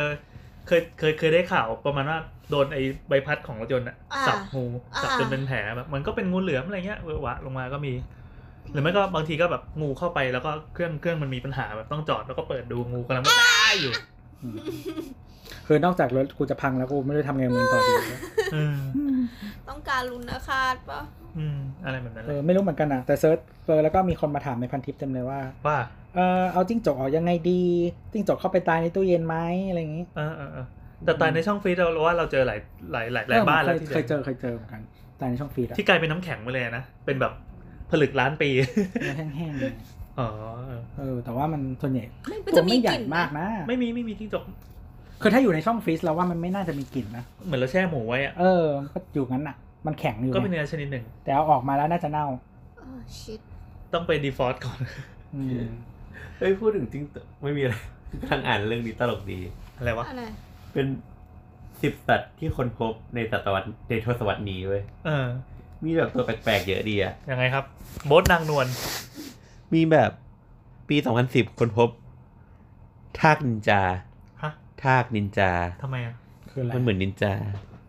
หน้าตาเหมือนนินจาอย่างเงี้ยเหรอ เออ เหมือนยังไงวะ ไม่รู้ว่าไอ้ตัวเขียวๆ ไม่รู้เหมือนกัน ทำไมวะ แล้วก็มีค้างคาวโยดา หน้าเหมือนอาจารย์โยดา เหมือนเตอนนินจาจริงด้วย อ๋ออาแล้วก็จารย์โยดา แล้วก็ปลาจู โอ้โหคา โยดา ปลาจู เออ แล้วก็ปลาจู ปลา ที่ จู แบบ ก็เพิ่งมาใหม่เหรอ ใช่ ไม่ใช่ไม่ใช่ มันเป็น ไใช่ตัวนั้น งู นะ จู๋ งูงู งู อัะ มันใช้คำว่าเพนนิสสเนกอะ โอ้โหสงสาร ให้ มัน ขอ ว่ะ ดูดิ เกิดมา เหมือน ก็หน้า เลย เป็นจูอยู่ หม แล้ว ดเลยเหรอ เหมือนเลย เอาไปค้นดูนะครับเพนนิสเน็ก เฮ้ยมันเป็นวงของปลาไหล แล้วก็จะเป็นแบบแล้วเป็นแบบเป็นงูจริง ๆแล้วก็ ถือว่าไปที่จูงู คือ Google อะมันซักเจสก่อนใช่ไหมพิมพ์เพนนิสให้รีบพิมพ์เข้าสเน็กต่อ เลย ไม่งั้นภาพแม่งมาก่อน พรีวิวก่อนพรีวิว แล้วก็มีคนพบ 2013 เป็นเป็นหนู แต่เป็นจมูกเป็นหมู อ๋ออันนี้เราเห็น เออ พวกที่ แล้วก็ ออสเตรเลียหรือ แล้วก็ านิวซีแล 2014 ด์ะ เป็นโลมาแห่งแม่น้ำอารากวัยยา อยู่ไหนไม่รู้ แล้วก็ 2015 คนพบนิวคริงออน เป็นเหมือนกิ้งก่า หรืออะไรสักอย่าง แล้วก็ 2016 คนพบ แมงมุมกริฟฟินดอร์ เฮ้ย ทำไม น่ารัก อ่ะ ปว ไหนวะ มันใส่หมวกกริฟฟินดอร์ ใส่หมวกเหรอ ไหนว่าซูมดูหน่อยดิ กูไม่เห็น ไหนวะ นี่ไง เอ้ยน่ารัก อ๋อเหมือนใส่หมวกคัสสันอยู่ ใช่ แล้วก็ ต ส อ อน ง นี้ JK กำลังดราม่าอยู่นะ 2017 คือกบกลางคืนโรบินมัว เรื่องนางเป็นมานานแล้ว แล้วก็ 2018 คนพบ เขียดงูคืออะไรวะ เขียดกิ เขีย น ด งูเหรอ บ้านในบ้าน เขียด เราก็ กับ มี งูไง หน้าตาเหมือนเขียดกับงู เป็นเขียดแต่หน้าตาเหมือนงูใช่ไหมล่ะ อื ไม่รู้มันแบบเป็นเดอร์โมพิเดอร์โมฟิส ไหนขอดู แต่มันเป็นเป็นพันธุ์โดนัลด์ทรัมป์ อ๋อพันธุกรรม เพราะมันมีผมแบบโดนัลด์ทรัมป์อยู่ เขียดงูมันเป็นมันเป็นเขียดชนิดหนึ่งแต่หน้าตาเหมือนงู แต่ แล้ว มัน กัน ตัวยาวๆเหมือนงู อ่าอ่า หรอมันคือเขียดใช่ไหม เนี่ยเนี่ยเนี่ยเนี่ยมีคนเคยเจอแล้วก็คิดว่างูตีตายไปหลายตัวแล้ว เฮ้ย จริงๆ เหรอ คือกบชนิดหนึ่ง เขาดูหน่อยดิ ไม่ แต่ เคย มัน เจ ไม่ อเล มีมือยนี่ มีมีเอาไหมเหรอ มีไม่เหรอ เอามีแต่ตัวเล็กๆ เอ นี่ อมันมีเล็กๆอ่ะ แต่ก็ถ้าดูแล้วมันก็เหมือนงูอ่ะ เฮ้ยเหมือนสลาแมนเดอร์ปะ อ่าคล้ายๆกัน เนี่ยมีตีน โอ้ยน่าเกลียดอ่ะโอ๊ย แล้วก็ตอน 2019 คือแมลงปีกแข็งเนลล็อปโทเดสเกรตาอันนี้จากบทความไม่ใช่บทความจากสเตตัสล่าสุด ใช้คำว่าข่าวล่าสุดป่ะ อย่างนี้ต้องใช้คำว่าอะไรอะ ของเดอ m แมทเทอร์แล้วกัน เออของ The Matter นี่อะไรเนี่ยอยู่ก็มาเล่าเรื่องสัตว์แปลก เอออะไรก็ไม่รู้ เป็นบท ของช่อง บนนางนวล อื่นด้วย บทนางนวลนางย ช่อง วน อื่นที่เขาก็มีพอดแคสต์แข่งกับเราอยู่ ๆโอ้แข็งเลยอะ เน้นที่ความแข็ง โอเคจบ โอ้โห แป๊บเดียวสิบคำถามแล้ว ครับผม คำถามที่สิบครับ อย่าง productive นะฮะ แต่เราไม่ใช่รายการไลฟ์โคนฮะ จากคุณ e l f แอลฟ์ เวลาสร้างพระใหญ่ๆแบบนี้ต้องทำตามกฎหมายอะไรไหม เช่น แบบสามารถเทียบกับพรบอาคารได้ไหม ต้องขออนุญาตไหม เพราะมีความสูงแบบเดียวกับตึกเลยนะ ต้องมีความปลอดภัยอีกสิ สรุปว่าการขอต้องขอกรมศิลปากรอ๋อขอสรุปให้ด้วยอะไรอ่ะดูคำถามก่อน ก็ คือมันเป็นมันเป็นที่วัดปากน้ำสร้างพระใหญ่สูง 69 เมตร เห็นแต่ไกล สร้างเสร็จคงเป็นนิวแลนด์มาร์คแห่งของกทมอ้าวมึงอยู่ปากน้ำจะกทมได้ไง เฮ้ยมึงบูลลี่คนฟังไม่ได้ เขาไม่ใช่คนฟัง แต่จรสาวเคยรีทวีตไปแล้วรูปนี้ เอ่อก็คือเป็นภาพที่โด่งดังในโลกโซเชียลเมื่อสักสัปดาห์ที่ผ่านมานะครับ ครับ เป็นองค์พระ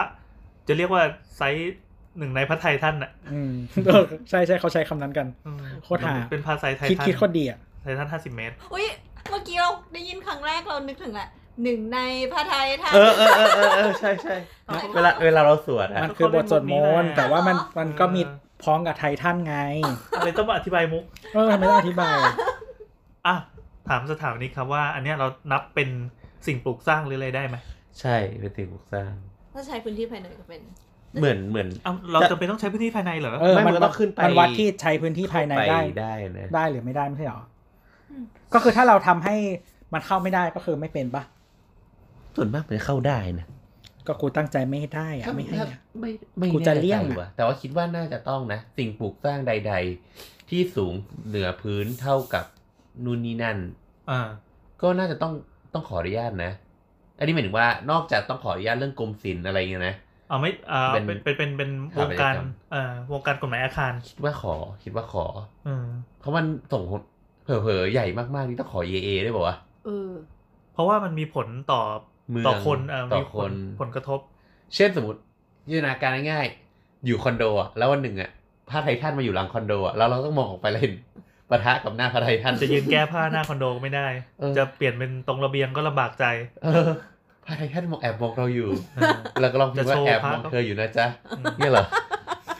แต่ไม่เป็นไรเพราะปกติพระสายตาจะก้มลงด้านล่างใช่ไหมจะเหลือ ก็ จะเหลือบลงล่าง เอ้ย นิดนึ มัน ง แสดงว่าคนที่อยู่ชั้นสี่ชั้นห้านี่ลำบากใจนะ ลำบากใจนิดนึ ง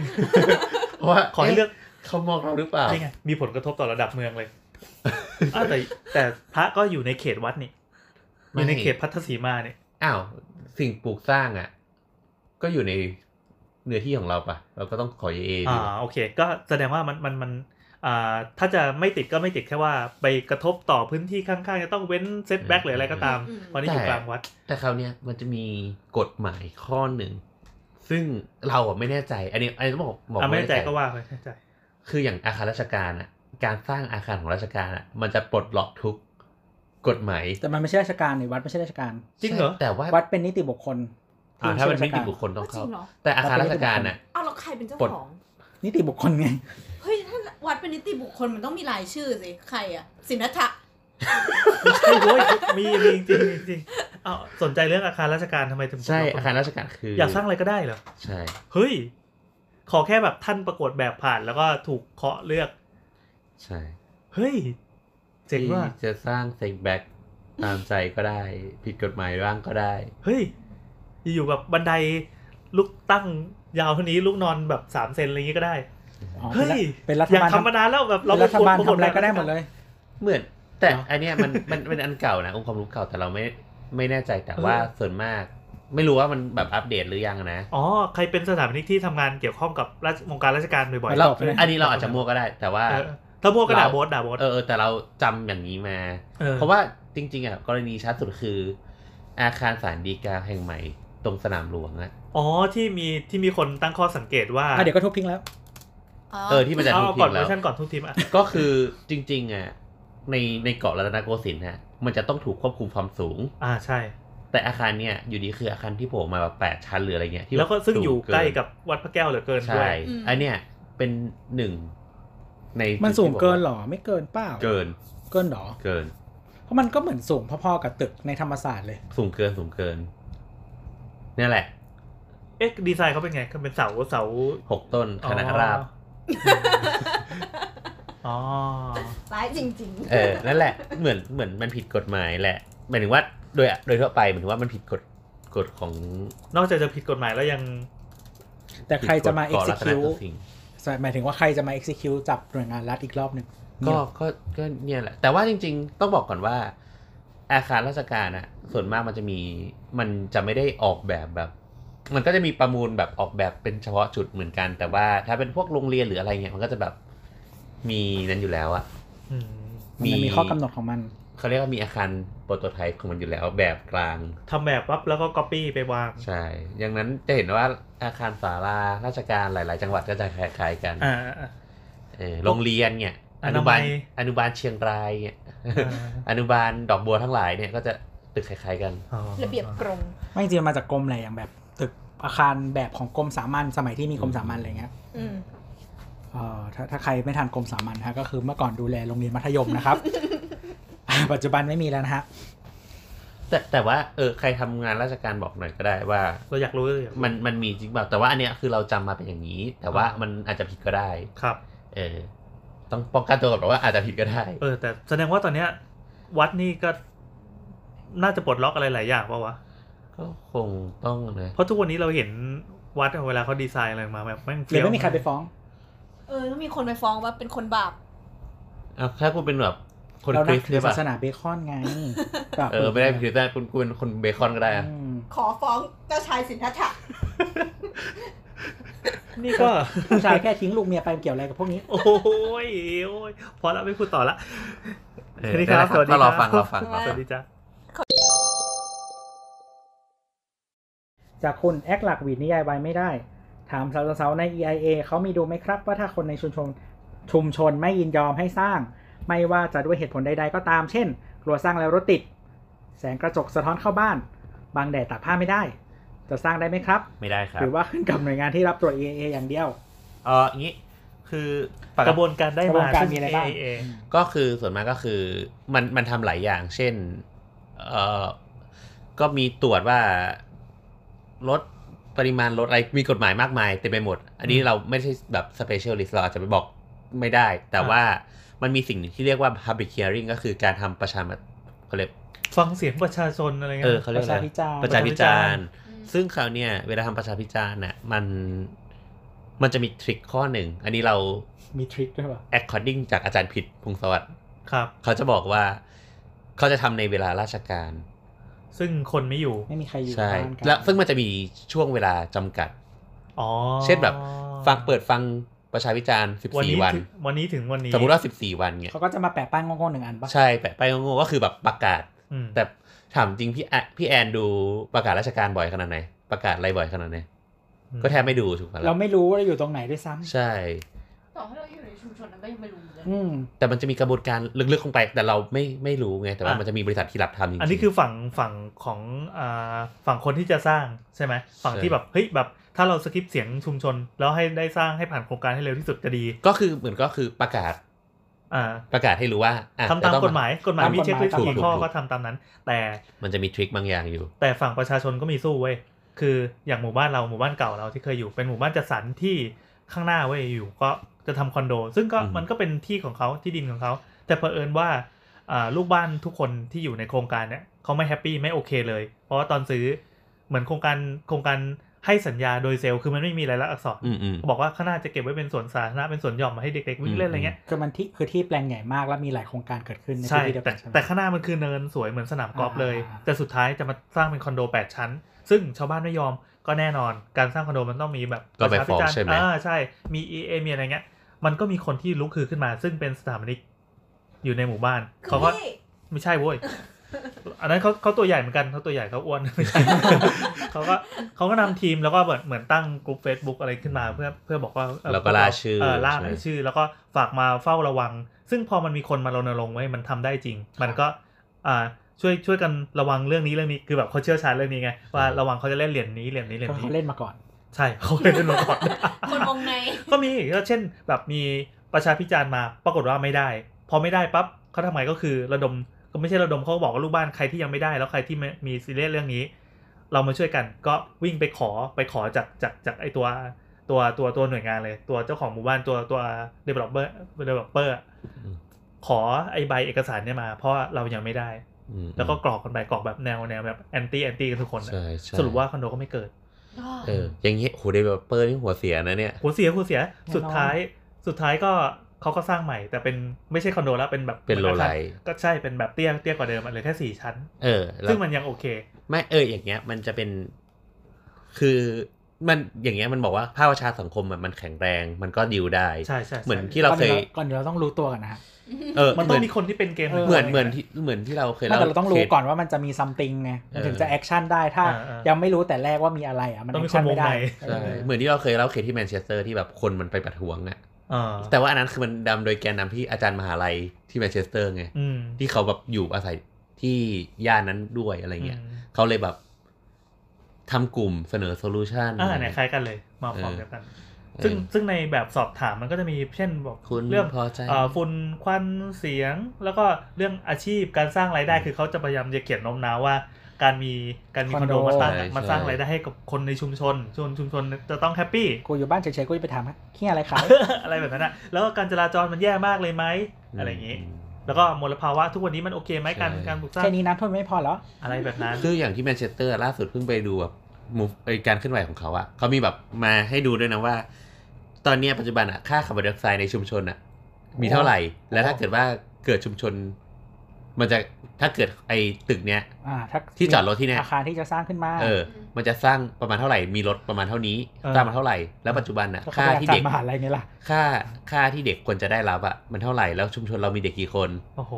ดังนั้นน่ะ เราก็คือเขียนจดห คุณ มายแบบรัดผัก คุณ นะค สา รับ มารถยอมรับได้หรือว่าที่ทำให้ลูกลูกคุณอยู่ในชุมชนอ่ะ เราก็ต้องสูดคาร์บอนไดออกไซด์เท่านี้ โอ้โห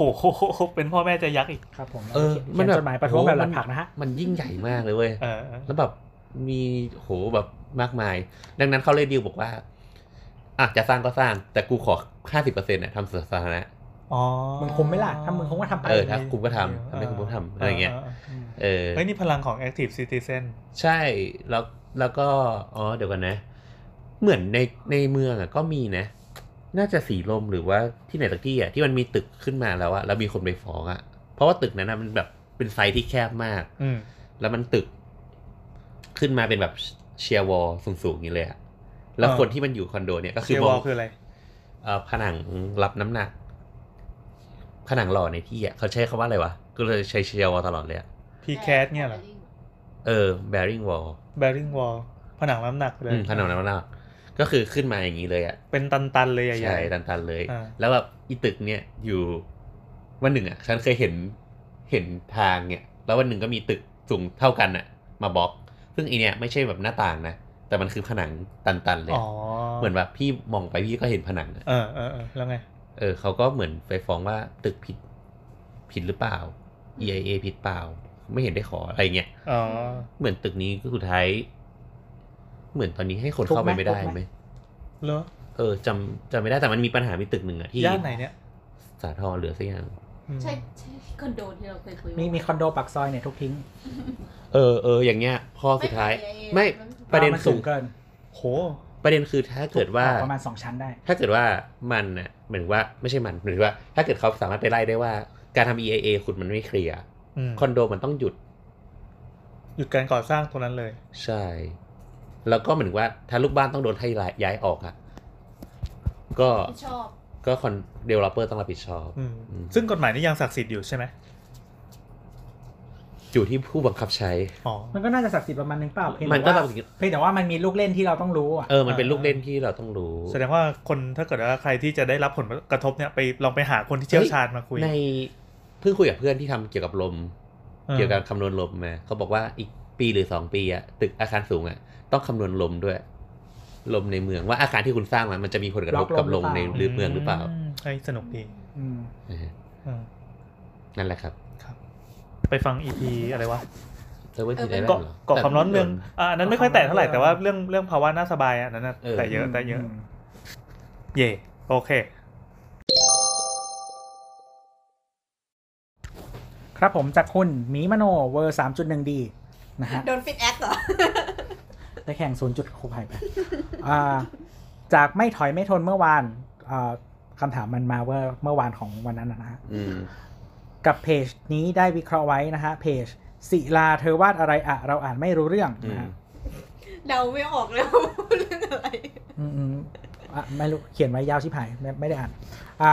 ถามอยากถามสาวๆว่าปัจจุบันในกทมมีสถานที่ใหญ่ๆที่ไม่ใช่เอกชน ที่จัดไฮพาร์คในระดับที่รองรับคนได้มากๆไหม รวมถึงการเดินทางที่ฝีดคนจำนวนขนาดนั้นได้ ส่วนตัวนึกออกแต่สวนลุมกับลานราชมังของกกทครับ ราชมังนี่มันรับคนได้ตรงไหนวะหมายถึงว่ารับคนได้แต่มัน มันไม่ การเดินทาง ใช่ การเดินทางคือเฮีย แต่ย้ำที่สุดในบรรดาตัวอย่าง กว่ามึงจะไปถึงนี้ก็คือมอบเลิกแล้ว ติดติดอยู่รามคำแห ไป ง ถึงเราก็ นั่ง ปลี่ย เรือ ระบบ มา กปกคง นั่งเรือมา นั่งเรือมา มีไหม สวนจตุจักร สนามหล ไง วงก็ไม่ได้แล้ว ก่อนที่เราจะฟันธงว่าเป็นที่ไหนเราขอคุณสมบัติที่ดีก่อนว่า การจะทำเป็นเวทีไฮพาร์คหรือเวทีประท้วงชุมนุมต่างๆเนี่ยมันต้องการอะไรบ้าง ทำไมเราถึงตั้งชื่อไฮพาร์คที่มา มันคือสวนที่ลอนดอนใช่ป่ะ ใช่ใช่ อ่า ก็ก็มันคงเป็นคำติดปากที่เราก็เรียกกันแล้วก็เข้าใจกันก็เป็นคำศัพท์คำหนึ่งอะ แต่เออแต่คนส่วนใหญ่น่าจะไม่รู้ไหมว่ามันมา อ่ะงั้นเล่าหน่อย ชื่อสวนที่ลอนดอน เล่าหน่อยเล่าหน่อย รู้แค่นี้แหละ อ่ะโถเอ้ย จบแล้วตัว อ่ะคุณสมบัติของที่ดีของของของสถานที่ไฮพาร์คต้องอะไรบ้าง ต้องกว้าง ต้องกว้างอันแน่ เอ่อฝีดคนได้ ฟีดคนก็คือการจราจรเอ่อโดยรอบจะต้องเข้าง่ายออกง่ายปะ ใช่วิ่งหนีได้ ก็มีอาจจะ วิ่งหนีได้นี่เป็นฟังก์ชันตรงๆ หรือว่าฟังก์ชันแฝง ฟังก์ชันแฝง แฝงใช่ไหม คือเดี๋ยวก่อนนะ มันมี security แบบที่การมีทางออกหลายทางอ่ะ อ่า อ่า คือ secure ในการหนี อ่า หนี แต่ ไฟ ว่าไม่ ห secure แต่ไม่ secure ในการคุมคน อ๋อ ซึ่งอาจจะเป็นไอเดียก็ได้นะ ซึ่งเขาไม่ได้ต้องการคุมคนอยู่แล้วไง ทุกคนมีเสียง ทุกคนมาแสดงไว้ตอนนั้น ตอนเราจำได้ตอนที่เรา ไป ไปอังกฤษเมื่อสักหลายปีก่อนไม่ใช่รอบนี้นะ อืม มันก็มีการแบบพูดไฮพาร์คแต่แบบการไฮพาร์คมันเป็นแบบ มันไม่ใช่เวทีใหญ่อะมันคือคน เฉพาะย่อย ย่อยๆ คือแบบคุณก็มี ๆ อ่ะคือมันไม่ได้เป็นอีเวนต์ระดับประ เรา เทศ เรารู้สึกว่ามันคือพื้นที่สาธารณะที่ควรจะขึ้นไปคุย อือฮึ แล้วก็มีให้คนมายืนดูคุณได้อะ เอาจริงๆก็คือ เหมือน ไม่ใช่การ ตรงไหนจัด กาแดอะ จัดคอนเสิร์ตเอาท์ดอร์ได้ก็ตรงนั้นแหละ เออเออ อื เออมใช่ อืม ใช่ ประมาณนั้น เรา คือ มองว่าอย่างนั้น สเปซที่ไฮพาร์คที่เขาพูดกันมันไม่ได้ใหญ่มากนะ เออเออ มันแบบประมาณแบบลานสวนลุมอ่ะ อืม อื อืม ม เออ แต่มันมันควรจะมีพื้นที่ แต่ ที่ มัน ไใช่ สีเขียวนะ ไม่ใช่ไม่ใช่บล็อก คือมันไม่ คกรีต ไม่ใช่แค่แบบมีแค่อะไรอะไอ้ลูวิ่งอะแต่มันควรจะต้องมีพื้นที่กว้างๆให้คน พื้น ทำ ที่โล่งและกว้าง อะไรก็ได้อะ ที่มันสามารถ เออ ยืนหรือนั่งก็ได้ ใช่ นั่นแหละ คืออย่างนี้เอางี้ดีกว่าเราเวลาถามถามว่า เราจะต้องมีพื้นที่ไฮพาร์คที่ดีเป็นยังไง ถามว่าพื้นที่สาธารณะที่ดีอะควรเป็นยังไง สถานะแนวไหนอ่ะ พื้นที่เปิดโลกของของเมืองนี้ก็ได้อะ โอ้ของเมืองเลยเหรอ เรา เอาไว้ทำอะไรอ่ะ ไม่คือบางทีอ่ะ พื้นที่เปิดโล่งมันมันก็คือแค่แค่ให้คนเข้าไปพักผ่อนหย่อนใจก็พอ คือตอนเนี้ย มันอาจจะไม่ได้พักผ่อนหย่อนใจก็ได้ เจอร้านเปิดโล่งแล้วตีนพองอยู่เหมือนกัน ไม่คือเราเราคือจริงๆสวนเนี่ย ฟังก์ชันมันไม่จำปะมันทำหน้าที่ของมันตลอดเวลาแม้เราไม่ได้ใช้เว้ย อืม ใช่ จืดคมดีว่ะไลฟ์โค้ดดีว่ะ เนี่ยนะครับ ตรงนี้เลยติดต่อตรงนี้ เปิดคอร์สนะฮะ เราเล่นนะฮะ แต่อย่างนี้ยแหละ แต่เรากำลังมองว่า อืม ในกรุงเทพเนี่ย พื้นที่สาธารณะมันถูกเอกชนออกคิวเหมือนว่า จับจอง ออกคิวพายเราต้องใช้คำว่าอะไรอะ จับจอง จับจองไปหมดแล้วอะเหมือนว่าพื้นที่สาธารณะที่ดีมันถูกเอกชน ก็ส่วน เอาไปหมดแล้ว สาธารณะต่างๆ ไงใช้ไม่ได้เหรอ ทำไมถึงใช้คำว่าจับจองอะมันเป็นของเขาอยู่แล้วปะ มันเขาเรียกอะไรอะคืออย่างนี้เวลาเราจะพูดว่าเราจะไปใช้ที่สาธารณะ เราจะไม่ได้คิดถึงเซนส์ของความ เป็นพื้นที่ บ สา ริ ธารณะขอบทง พื้น รัฐ ที่ อะ สาธารณะของประเทศเรานั้น อยู่เป็นอยู่บนพื้นที่ของเอกชน อ๋อ เ คือ คิดออกไหม ต้องบอกว่าพื้นที่สาธารณะเราเป็นของเอกชนทั้งหมดเลย แต่ว่าไม่ได้ที่จะเอกชนไปไปลุกล้ำไปครอบครองอะไรอย่างนี้ ใช่ใช่ เอางี้ง่ายๆปาร์คพารากอน อ่า อืมอืม คืออย่างนี้เวลาคือเราจะบอกว่าเวลาเราพูดถึงเซนส์ว่าพื้นที่สาธารณะ เราไม่ได้คิดถึงพื้นที่สาธารณะของรัฐอะ อ่า เราเป็นพื้นคิดถึงพื้นที่สาธาร มั ณะ นต้องมีเจ้าของสักคน เ หนึ่งอ่า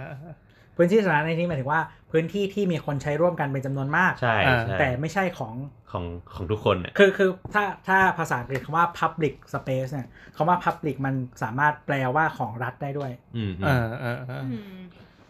เออนั่นแหละ เราก็เลยคิดว่าเอ้ยในเมืองไทยจริงมันน้อยปะหรือมันไม่น้อย ในกรุง ห เอากรุงเทพใน แค่ไม่กรุงเทพแล้วกัน ก็มีสวน จตุจักร สวนทั้งหลาย อืมส่วนต่าง อืม อัน ส่ นี้ วน พูดถึงของรัฐใช่ไหม เบนจกิติงี้ อืมส่วนรอส่วนหลงรอเก้าเนี่ยเหรอ อืมแต่คือสวนบ้านเรามันมีรั้วรอบขอบชิดทุกที่เลยนะ เออ ๆเออ มันก็ไม่ได้เปิดแต่ไม่แต่อย่างในอังกฤษสวนก็ไม่ก็ก็มีรูรอบขอบชิด กลาง นะ วันก็ใช้ได้ครับถือว่ากลางวันใช้ได้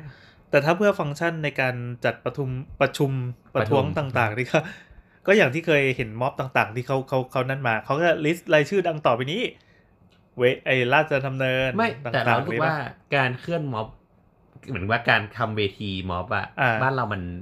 มันอ้างอิงกับสัญลักษณ์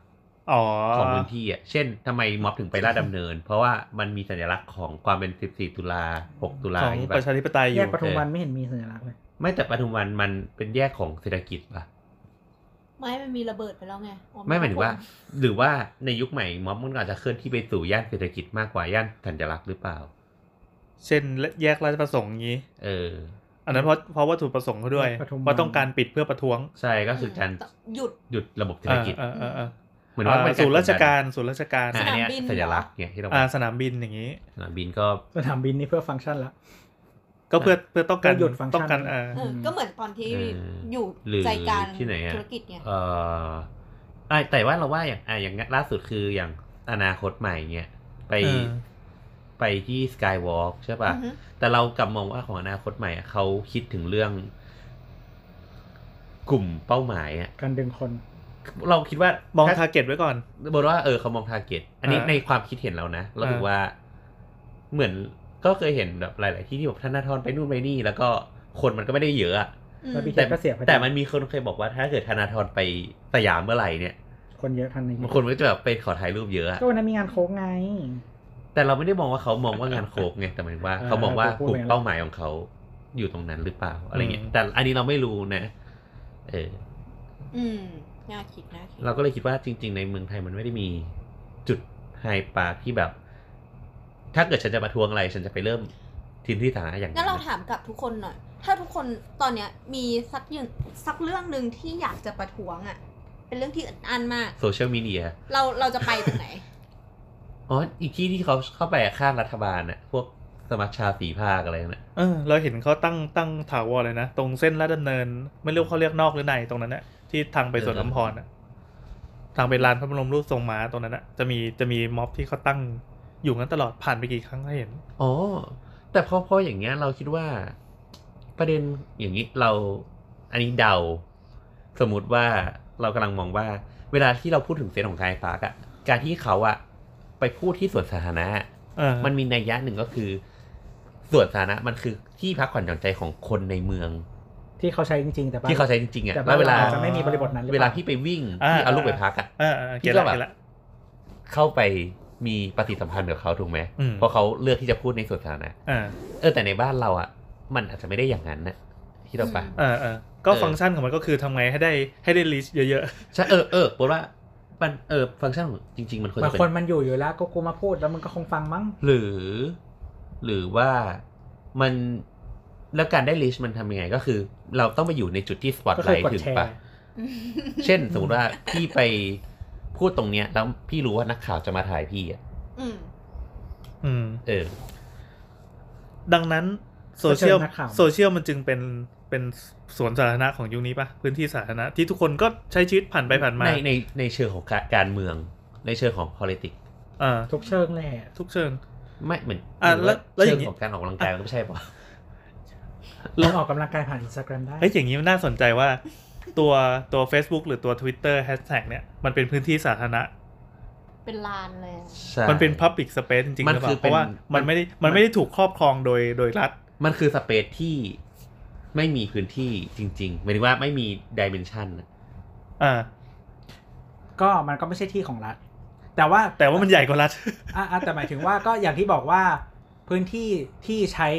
โดยคนจำนวนมาก ไม่จำเป็น อ่า ต้องเป็นของรัฐก็ได้ อ่า เพียงแต่ว่าถ้าเป็นพื้นที่แบบ physical space หมายถึงว่าพื้นที่จริง อืม การที่ไปใช้ของเอกชนอ่ะ มันมีปัญหาไง อ่า อืมอืมอืม เออ แต่ว่า เพราะรัฐรัฐสร้างซีเคียวอยู่ ไม่ใช่เอกชน เป็น ดิ ที่ของเอกชน ก็เอกชนเกิดเกิดเขาอยากจะปิดหรือเขาแบบเอ้ยมาไม่ให้ใช้แล้ว เพ ข ราะ ปิด อยู่ๆ ได้ เราไปประท้วงที่ปาร์คพารากอนอย่างนี้มันก็ไม่ใช่ไง มันก็ใช้กฎหมายในการ อืม ไล่ออกไปได้ ซึ่งอันนี้อ่ะสมมติว่าเป็นกรณีของ Twitter เมื่อกี้ที่เราให้เช็คตั้งแต่ตอนแรกว่า เฮ้ยเอ่อพื้นที่ที่ดีสำหรับการไฮปาร์มันต้องมีอะไรบ้าง เข้าง่ายออกง่าย ระบายคนง่าย อืม Twitter แม่งมาโคตรเหมาะเลย แล้วก็พูดพูดในพูดในสิ่งแบบพูดแล้วมีคนฟัง เออ เยอะ เออ ก็คือลิ มั ชี่ น เย ควร อะ จะมีแบบ ก็ตอบโจทย์ ควรจะมีแมสชันสิทธิ์อ่ะ เออ คืออย่างแบบอาที่เขายกตัวอย่างคือสวนลุมอย่างเงี้ยมันมันก็มันก็พอได้ไง อ่า แล้วก็มีคนมีแบบว่าอ่าอะไรวะอยู่บนรถไฟฟ้าก็มองเห็นอะไรเงี้ย อ่า อืม มีมีแบบรถไฟใต้ดิน รถไฟ BTS สนามกีฬาแห่งชาตินี่ได้ป่ะ ก็พอได้นะ เพื่อหา ก็มี กีฬา ลาน แห่งชาติ อยู่ เป็นที่ของจุฬาป่ะ อ่าไม่อ่าจริงๆเป็นที่ของจุฬาใช่ อ่า จุฬาก็ปิดไงไม่ให้เข้า ซึ่ง อ๋อ ไอ้นี่มันคือคือกกทเช่าอยู่อีกทีนึง เออ กระทรวงการท่องเที่ยว ก็ แต่ว่าทางออกมีทางเดียว อ่าใช่ใช่ใช่ อืมอันนี้ไม่เหมาะ ปิดก็จบแล้ว ส่วนจะรู้จักไง คือเรากำลังคิดถึง ไม่ไม่ร้านบีเทสหมอชิดอ่ะ เออ คือเรากำลังคิดถึง เอ่อเขตประท้วงที่เกาหลีใต้เมื่อสักสองสามปีก่อน เขาก็ไปเริ่มที่แบบลานกว้าง อืม ๆลานผู้นำอะไรอย่างงี้ป่ะใช่ไหม อืม แต่คือบ้านเราอ่ะ เออที่ที่พูดคือเราไม่แน่ใจว่าเกี่ยวกับสัญลักษณ์ไหมแต่ว่าเราชอบที่พูดว่าลงถนนนะคือลงถนนจริง อืม เออของเราคือลงถนนแบบถนนเลยอะ ๆ ไม่ไม่ได้ไปอยู่ที่ที่แบบส่วนไฮพาร์คที่มันแบบ ไม่ได้ไม่ได้กระทบชีวิตคนอื่นขนาดนั้น เอ้ยบ นะ ดบดรู้สึกว่าปัญหาอีกอย่างคือ คืออย่างเมืองนอกมันจะมีลานลานกว้างๆจริงที่มันเรียกว่าสแควร์อะ ลานคนเมือง มันเป็นสแควร์แล้วสแค แล้ว ว ก็มี ร์ นารา มันจะมี คนเมืองอะ รูรูปปั้นผู้แบบ ทราฟอลการ์สแควร์ ไอ้พวกนั้นนะแบบหรือว่าผู้มีเขาเรียกอะไรคุณงามความดีอ่ะ อืม แต่ของเราเนี่ยพอไปชุมนุมแบบเนี่ยของเรามันจะเชื่อมต่อ ไป กับ ร้านอนุสาวรีย์ได้ไหม เชื่อมต่อกับราช อ ว นุ ง สาว ศ์หรืออะรีย์ ไร ชัย อ ส ย่าง มร เงี้ย ภูมิ เขาบ มัน ก จะเป็น อันนี้ไม่เกี่ยวกับ สั รา ลัษณ์ ช ง ว อง ศ์อันนี้ไม่เกี่ยวกับราชวงหศ์มายถึงว่าแบบในประเทศไทยไง อนุสาวรีย์ชัยสมรภูมิไงไม่เกี่ยวกับราชวงศ์ หาย แต่ ควา มั ว่าน ก็เป็นถนนเหมือนเราไง เหมือนลานลานพระบรมรูปทรงม้าเนี่ยเหรอ เออ มันก็เวลาไปมันก็ถ้าเป็นเชิงสัญญามันก็ไม่ดีป่ะ ไม่เกี่ยวหรอกเกี่ยวหรอ ถ้าก เกิดเราต้องการ power ของอันนั้นล่ะ ไม่รู้อ่ะอันนี้เดาอันนี้เดา เสด็จพ่อรอห้าช่วยด้วยอย่างเงี้ยเหรอ เออ ไฟฟ้าหน้าใส เอออ๋อแต่ว่าจริงๆ เอามัน เย มันมีคนซีเรียสจริงๆไหม ไม่แต่ เขา จ ไม่ดึง ริ คุ ง ณออก เออ ๆคือถ้าเกิดไปอ่านงานของจริงๆละชาตรีจะต้องมา งานของชาตรีก็จะบอกว่า พวกอนุสาวรีย์พวกเนี้ยมันจะถูกเวียนคืนไปหมดแล้ว ก็ทำเป็นถนนทำเป็นอะไรที่แบบให้คนมัน access ไม่ได้อะ อืม อืม ใช่ป่ะมันก็จะลด ไอ้ลานคนเมืองเสาชิงช้ากทมนี่ได้ปะวะ มันได้มันได้ มันก็เอาถนนล้อมรอบป่ะตอนเนี้ย เออ ไม่ไม่แต่มันก็เดินได้ไง ไม่เห็นมี ที่ ใค ถ ร นน จะ มั ไป น ใช้ ปิด เลย แล้วมันก็อัมาพาตแค่ตรงนั้น ลานคนเมืองเหรอ มันก็อาจจะไม่ได้เชิงแต่ว่าเราเคยจำได้ว่าลานคนเมืองเสื้อแดงเคยไปชุมนุมกันป่ะเมื่อสักสิบปีก่อน เราไม่เห็นจะมี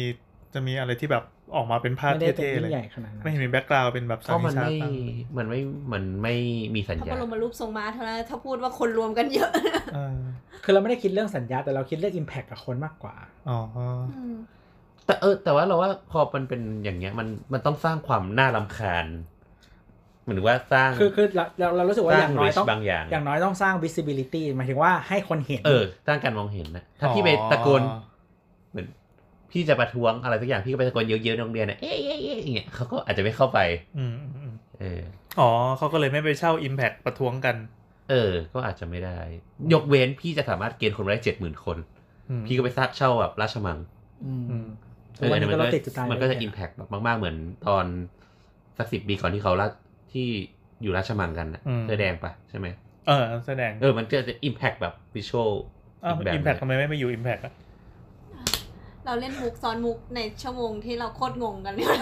เอออันอันนี้อันนี้คือเดาเราอันนี้ไม่แน่ เออสนุกดีมันเป็นคำถามที่ที่คุยกันได้เรื่อย ก็เลยไปไบเทคนะฮะ ๆเออ นั่นแหละค ไม่ รับ ควรเป็นคำถามที่ไปคุยในวงเล่าอ่ะเพราะมันจะไหลไปเรื่อย เออ เพราะว่ามันเหมือนเรามีความเห็นว่ายังไงว่าเราควรจะไปชุมนุม คือคือจริงๆแล้ว ว่า ว่ามันมีหลายหลายประเด็นมากๆเลย อย่างเช่นว่า อย่างเรื่องการใช้พื้นที่ในเมืองแบบที่โบอสบอกเองอะ่ะ คือเหมือนกับว่า คือเมืองไทยมันไม่ได้มีสแควร์อยู่แล้ว แล้ววิถีชีวิตเราก็ไม่ได้มีสแควร์เราใช้ลานวัดมาก่อน เออ แล้วทุกวันนี้มันคือห้าง อืม ใช่ ใช่ ฉะนั้นอ่ะมันคือ มันคือเหมือนกับว่าอ๋อสถานที่นี้มันไม่เคยมีอยู่ อืม เออ จริง ๆ เราไม่มีสแควร์จริงๆนะ คือสิ่งพื้นที่ที่เรามารวมตัวกันมันคือ วัดคือตลาดแล้วก็ห้าง อืม อืม เพราะฉะนั้นอ่ะคือสแควร์มันไม่ได้อยู่ในวิถีชีวิตของเรา เรามีสยามสแควร์ไง ๆ โอเค จบครับผม ที่จุฬาพยายามทำเป็นแนวตั้งอยู่นะฮะ อ่า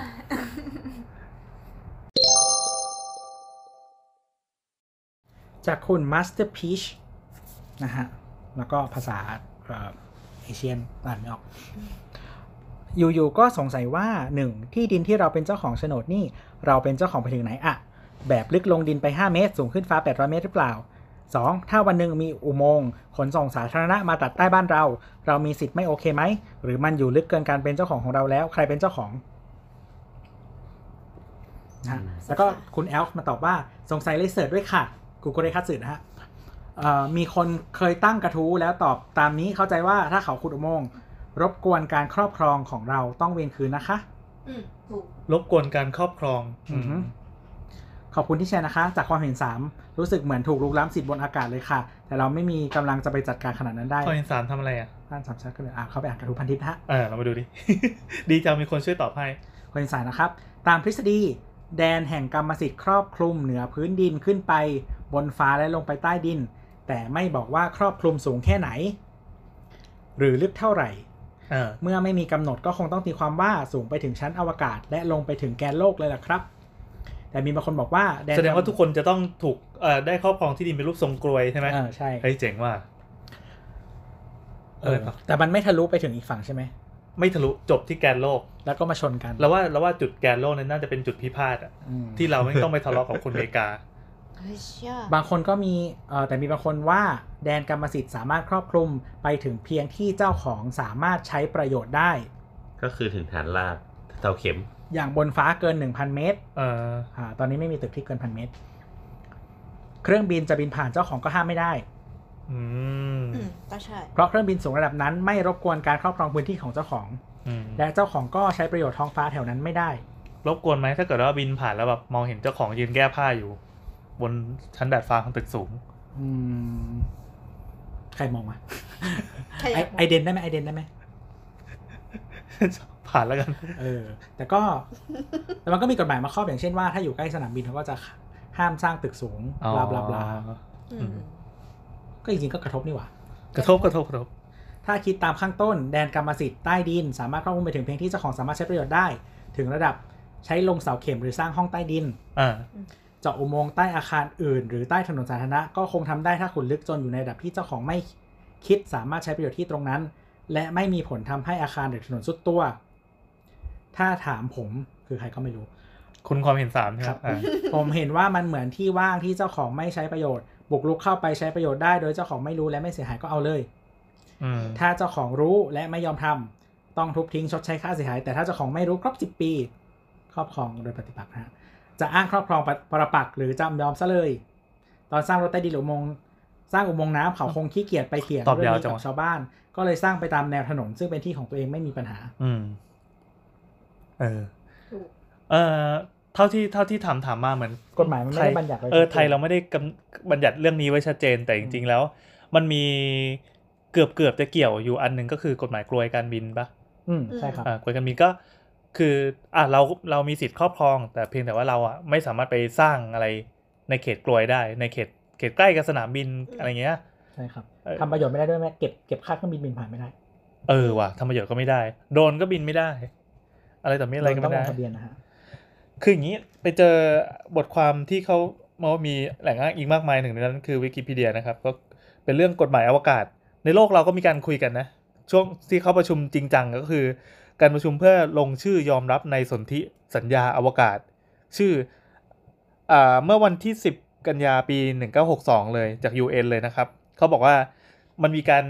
คุยกันจริงจังว่าเฮ้ยเราจะครอบครองอธิปไตยเหนือเหนืออวกาศกันยังไงดี คือเป็นเรื่องของระหว่างประเทศละ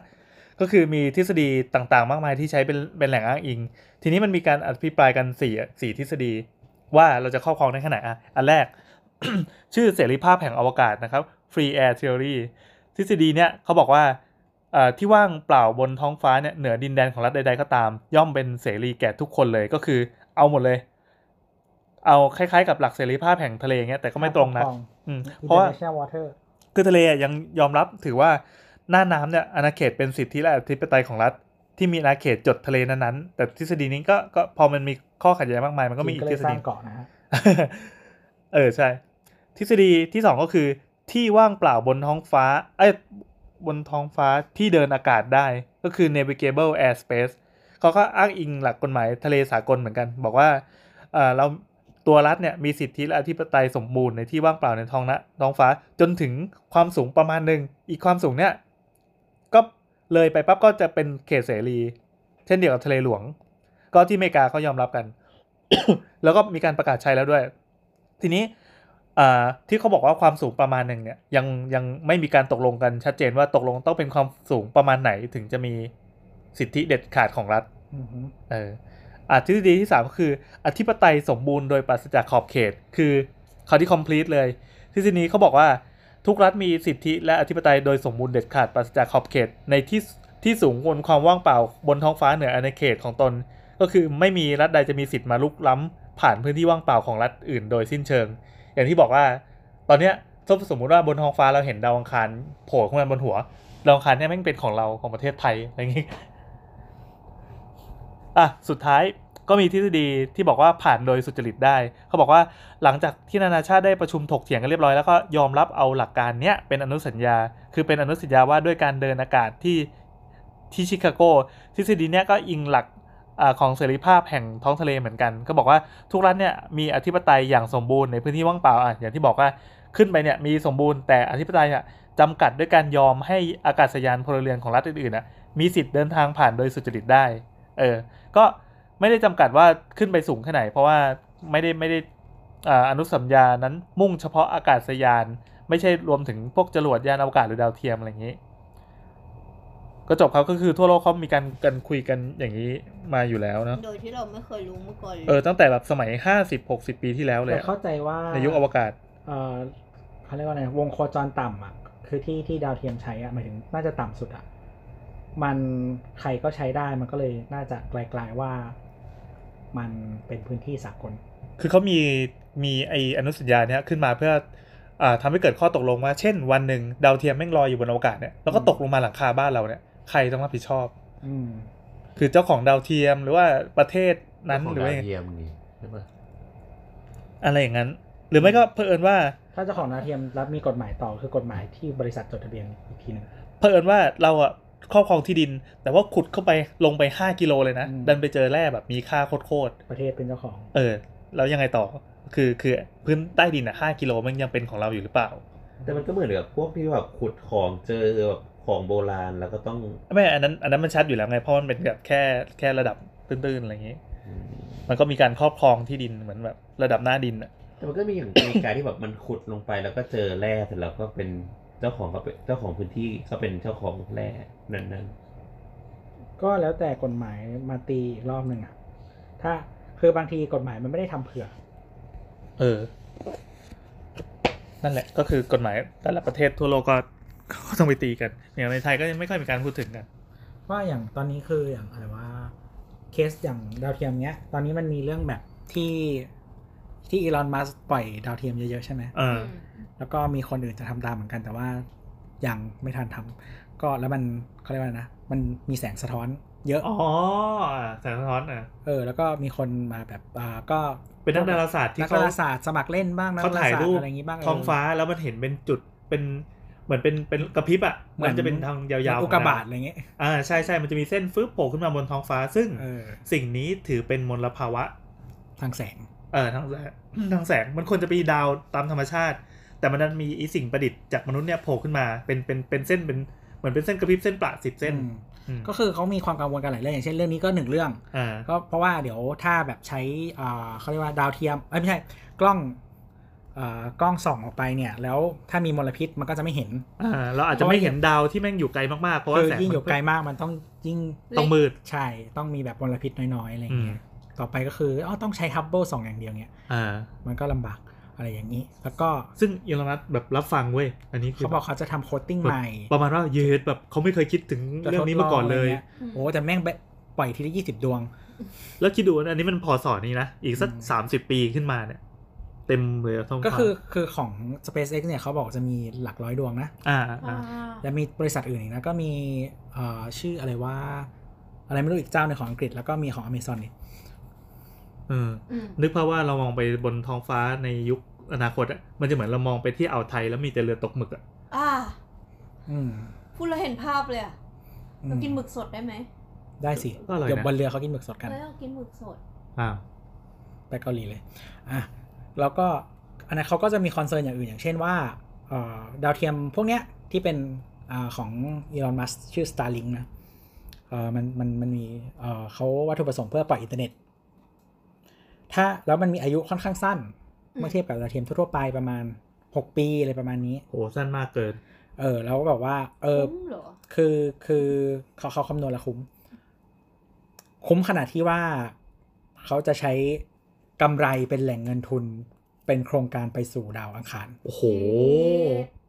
นี่คือวัตถุประสงค์ของ SpaceX คือพอพูดว่าดาวเทียมมันดูยิ่งใหญ่จริงๆมันอาจจะเป็นแบบตัวกระจอกกระจอกเอาไว้แบบเหมือนโมเด็ม ในยุคเราเตอสร์มัย โผล่ นี้ โผล่ขึ้นไปข้างบนไม่มันคือมันมันไม่ได้ใหญ่อลังการเวอร์นะ อืม นั่นแหละครับ ก็คือเหมือนมันต้องมีดาวเทียมเยอะเพราะว่าอ่าดาวเทียมเนี่ย ใช้อินเทอร์เน็ตใช่ไหม อ่า อ่ากระจายอินเทอร์เน็ตเนี่ยมันคุยกันผ่านเหมือนแบบส่งคลื่น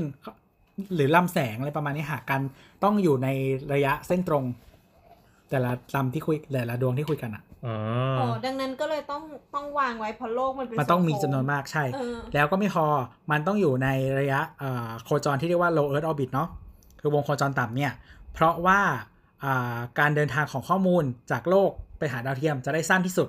อืมจะได้กลับมาไว ใช่ เพราะว่าถ้าดาวคือปกติส่วนใหญ่ดาวเทียมที่ให้บริการอินเทอร์เน็ตเนี่ยจะอยู่สูงกว่านั้น ปัจจุบันนี้ แล้วมันก็คือทำให้อ่าเขาเรียก latency อะครับ ก็คือระยะที่ข้อมูลวิ่งอ่ะมันไกลเกินไป อืม แล้วทีนี้ก็คืออาพอมันมีเยอะมากๆ เนี่ย มันก็คืออีแสงเรื่องนั้นอีก แล้วก็ถ้ามีอุบัติเหตุอะไรเกิดขึ้น คือมันเคยมีกรณีมาแล้วที่เอ่อมันชนกัน ชนกันแล้วมันแตกเป็นเสียง อ๋อ แต่ว่าพอมันลงมาเรียนชั้นบรรยากาศแล้วมันเผาปะ ๆมันไม่ลงไงมันลอย อ่า พอชนกัน เป็ขยะวกาศ คือพอชนกันแล้วมันลอย มันเป็นขยะอวกาศเต็มไปหมดเลย อืม แล้วก็มันก็มีปัญหา ไม่ว่าจะเป็นแบบจะส่งยานอวกาศหรือจะนู่นนี่นั่น ไอขยะพวกนี้เต็มไปหมด มันก็มีปัญหากับทุกอย่าง ต้องดูเรื่องอะไรว่า gravity ปะเคยดูปะ กราวิตี้ gravity ที่ไปที่ไหนแม่งเจอแต่ขยะแล้วขยะมันอันตรายมาก นั่นแหละ เพราะว่าคือมันเดินทางด้วยความเร็วไงบางทีถ้าถ้าหมายถึงว่า เพราะมันไม่มีเขาเรียกว่าอะไรพอมันชนใช่ไหม แล้วมันก็พุ่งต่อไปเรื่อยๆ ถ้ามันไม่มีแรงมากระทำมันอยู่ในสุญญากาศอ่ะ มันก็ยังพุ่งด้วยความเร็วคงที่ไปเรื่อย อืม ๆ เออ นั่นแหละ จนมันชนกับอะไรอย่างหนึ่ง อืม อ๋อนี่ไงน้ำที่เราบอก เป็นอ่าใครลองลองไปค้น Google ดูก็ได้คำว่า เนื้อตกหมึกอะเหรอ SpaceX Starlink Satellite แล้วมันจะมีภาพที่แบบนักดาราศาสตร์ถ่ายมา มันจะมีแบบเนี่ยส่วนเกินบนท้องฟ้า คิดดูมันน่าเกลียดมากเลยนะ อยู่ๆไม่มีโผล่อะไรเงี้ย Purple Four เออ Four อะไร ก็ฟอร์ฟอร์มองบนท้องฟ้าเพื่อจะดูดาวนั่นแหละ โอ้ชิต แล้วมันคือปล่อยทีละเยอะมากนะ กำลังนึกถึงแบบ Spider-Man ภาคล่าสุด เออ ใช่ เมื่อกี้กำลังนึกถึงอะไรนะเอเวนเจอร์ภาคภาคภาคที่มันกระจายตัวทั่วโลกอะชื่ออะไรนะ ภาคแรกเหรอ เอ็นเกมเหรอ ไม่ใช่ไม่ใช่เอเวนเอเวนเจอร์ภาคภาคที่มันเป็นหุ่นยนต์ไอ้นั่นอะ อ๋ออ๋ออ๋อ เอาตอน ตอน เอาตอนเออเอาตอนแม่งขยายแบบ ไปทั่วโลกอะแต่อันนี้คือไปไปครองครอบครองพื้นที่บนท้องฟ้าด้วย อืมก็นั่นแหละก็คือเหมือนเขาจะแก้ปัญหาเรื่องแบบพื้นที่การเข้าถึงอินเทอร์เน็ตอะไรประมาณเนี้ยแล้วก็เขาอ่าคิดว่ามันจะถูกถูกลง อืม ประมาณนั้น จบจ้ะ จบจานมันถึงจบ ข้อ คำ สุ ถา ด ม ท้าย จาก ข้อสุดท้าย คำถามจากคุณเทพเยี่ยแต่งกับฉันเถอะ อะไรนะเอาใหม่ที่ชื่อเลยนะ เทพเยี่ย เทพเยี่ย มันต้องเกี่ยวกับไอ้ มันต้องเรื่องอะไรสักอย่าง เรื่องน้ำหรือเปล่า ปรมาจารย์หรือ เป เปล่า อาจารย์เปล่า หรอเขามีชื่อเทพด้วยเหรอ นี่อยากอยาก อ่า รู้น้ำได้แห ใส่ ละครับ น้ ก็ น้ำน้ำเทพเยี่ยคืออะไรอ่ะ เทพเยี่ยเอาน้ำไม่รู้จักอะข้าม ดูได้เขียนไง เทพเยี่ยโอ้เนี่ยเซิร์ชมามีใน YouTube เนี่ย ฮ้ราไม่ เทพ คดู ยุทธเซียนกลอรี่ อ๋อ เทพยุทธในการ์ตูนในการ์ตูน อืม โอเค ครับผม ไม่เกี่ยวกับสถาปัตยกรรม แต่ถามสาวๆได้ไหมคะ ำไม่ ที่ ได้ค ผ่า รั น บ มานี่เกี่ยวมากเลยจ้า ไม่ได้ครับ ไม่ตอบครับ ทำไมโบทจะสวดมนต์เหรอ อืมนะโมตัสสะ เราสามารถขายต่อ iPad มือสองได้ทางไหนบ้าง อยากเปลี่ยนไปเครื่องที่ความสุจุสูงกว่านี้ มีสูตรรับซื้อไหม เห็นอีช่างเถอะ EP ก่อนพูดถึงแม็กว่าขายต่อได้ 20,000 ราคาไม่แน่นอนแบบนั้นเลยเหรอ นะครับ อ่า มีคำตอบนะครับ จากคุณ MM needs to survive เราแนะนำให้เอ่อตั้งราคาในใจ แบบได้ราคานี้ก็โอ เสร็จแล้วไปลงขายในกลุ่มเฟซค่า ค่อนข้างขายได้เร็ว ราคาดีกว่าไปปล่อยตามตู้ อ่า อือฮึ จบ คือมันมีกรุ๊ปเต็มเลยลองเสิร์ชดูได้ใน Facebook อ่ะ อืม มี Marketplace ด้วยแต่ Marketplace มันจะสเก็ตชี่นิดนึง อ่าอ่าา คือมันไม่ คือ Marketplace ที่ที่พูดแบบนี้คือหมายถึงว่ามันไม่มีมาตรการแบบ protection อะไรเท่าไหร่ protection แพ้คนขายหรือคนซื้อ ทั้งสองอย่าง อืม มันเป็นเหมือนแบบ list เฉยๆอ่ะ จริง ๆ ยิ่งกว่าขายดี คือขายดีมันเป็นเว็บที่เหมือนเอาไว้ดัก Google อ่ะ อืม ถ้าเกิดว่าเราคนอะไรเราไปเจอในขายที่ไม่ได้บอกว่ามันไม่ดีแต่คือลองไปดูก่อนแล้วจะเห็นว่าคุณภาพของที่มันดูโอเค จะมีบ้างแต่ไม่ไม่เยอะถ้าเทียบเทียบกับของที่ไม่โอเค ที่แบบเหมือนลงลงไว้อย่างนั้นอ่ะ อืมฮึ แล้วก็มีคนที่เข้ามาเหมือนมาฉวยโอกาสไม่ฉวยโอกาสมันก็เป็นเป็นตลาดซื้อขายของเขาอยู่แล้วมันเป็นกระดานซื้อขายอะเออ แต่ถ้าแนะนำก็คืออย่างเราเนี่ยเพิ่งซื้อ iPad มาไม่ถึงอาทิตย์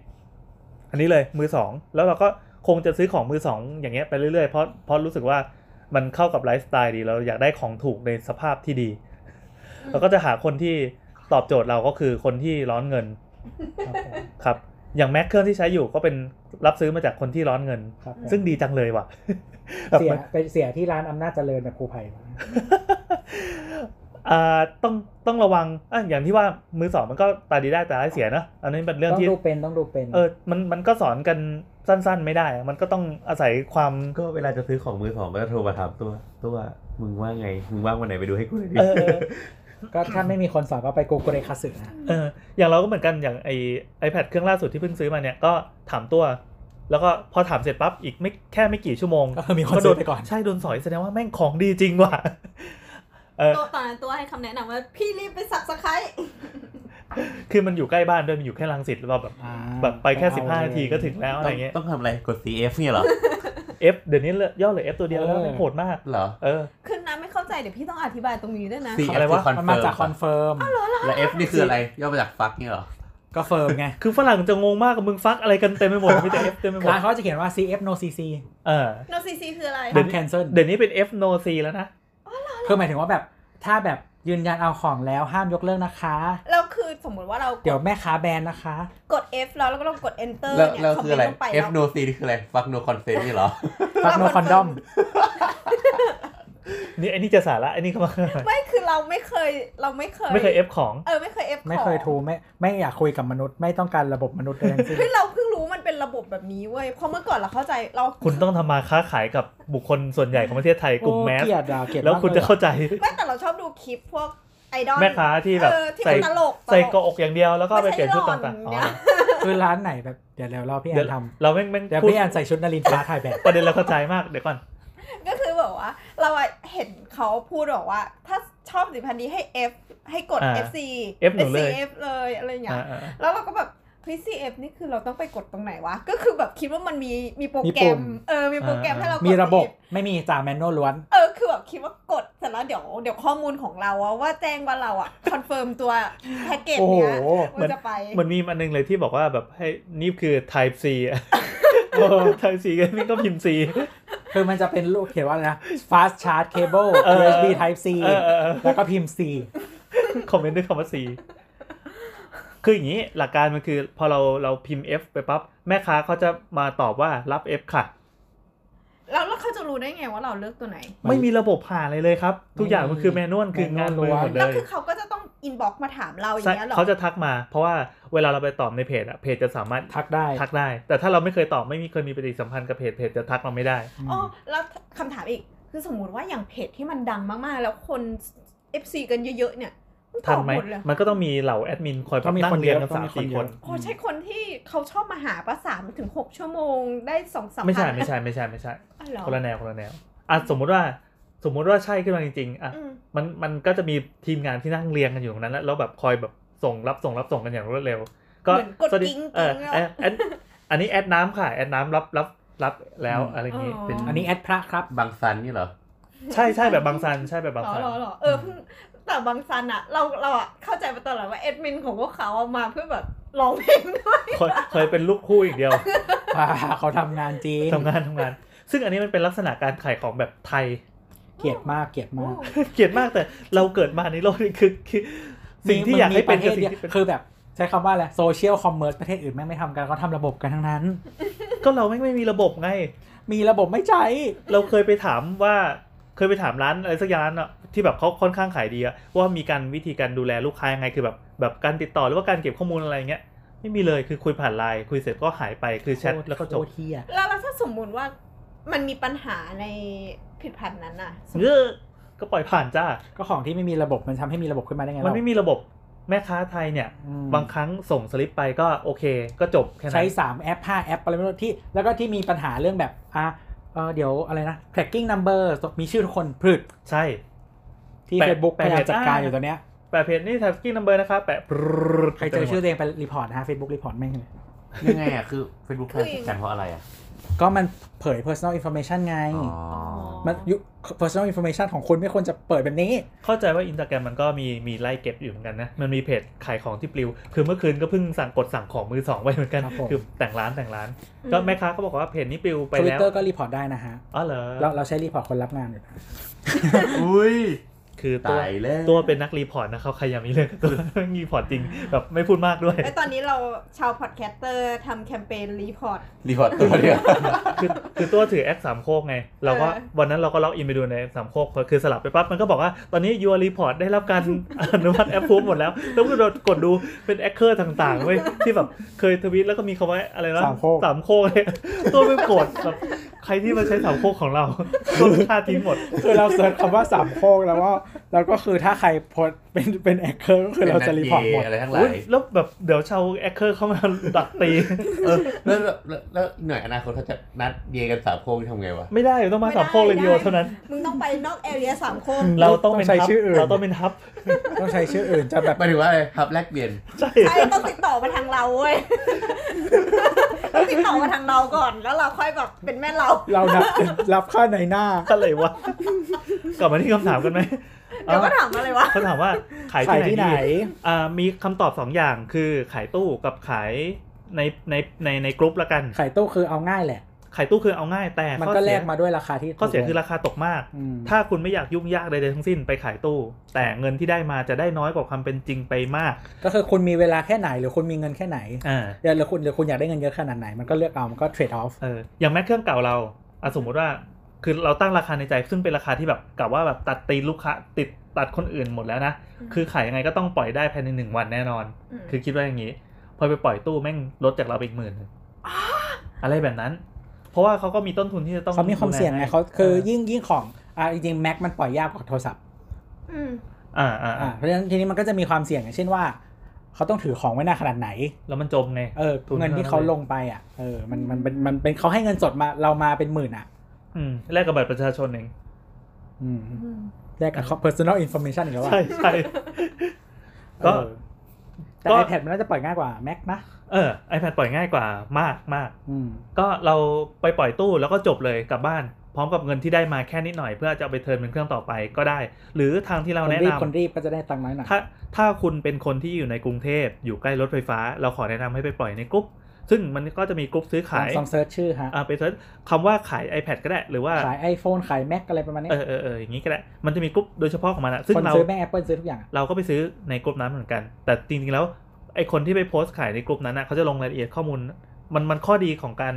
เช็คในกลุ่มก็คือเราไปดูโซเชียลโปรไฟล์เขาได้ ว่าอีตาคนเนี้ยนางคนเนี้ยน่าเชื่อถือขนาดไหน ครับผม เออ หัวเราะ อย่าง อะไร อย่างที่เราซื้อเนี่ย เราซื้อแยกกันระหว่างตัวเครื่อง iPad กับตัวตัวเพนซิลของมัน ซื้อปากกาแยกด้วยเหรอ เออ ซื้อแยกด้วยไป แล้วก็เพิ่งรู้ว่าประกันมันมันนับรวมกัน ก็คือ อ่ะ อ อ่ะคือของ accessory ของ Apple ส่วนใหญ่ถ้าชิ้นหลักอ่ะเราซื้อ Apple Care ปุ๊บมันจะต่อให้อย่างอื่นด้วยอย่างเช่น เราซื้อ Apple Care ของ Mac อ่ะมันจะต่อประกันให้ AirPod อะไรพวกนี้ด้วยหมด อ๋ เล อย ดีจังดีจัง อ๋อตัวก็เลยซื้อเพิ่มใหม่เรื่อยๆอย่างเงี้ย ไม่ไม่ของเก่าหมดแล้ว งอกมา มันงอกมันงอกอ่ะสรุปก็คืออ่าดูความน่าเชื่อถือได้ แต่ก็อย่างที่ว่าเราต้องดอกจันไว้ตัวโตๆว่ามันมันมันก็อยู่ที่ ความเสี่ยง เออมันก็มีความเสี่ยงก็อยู่ที่ที่เซนส์การจับไต่คนของคุณว่าว่าคนนี้มันโอเคหรือเปล่ามันก็จะมีเช็คลิสต์ว่าการซื้อ iPad มือสองต้องดูอะไรบ้างไป Google เอาได้ ก็จริงๆใช้ใช้เหมือนของมือหนึ่งส่วนหนึ่งก็ได้มันก็เช็คได้ประมาณหนึ่ง อ่าอ่า ทั้งพวกแบตเตอรี่หน้าจออะไรต่างๆอ่ะ ประกงประกันเลยมันมีวิธีบอกหมดเลย แต่ของ Apple ประกันมันเช็คได้หมดอ่ะ อืม โอเค CF CF หรื แล้ อ ว คุณ ก็ F no C F F C F no C C คอนดอม เออนะฮะ ติดโรคไง ติดโลกนะ เอ้ยขอแนะนำให้ไปไป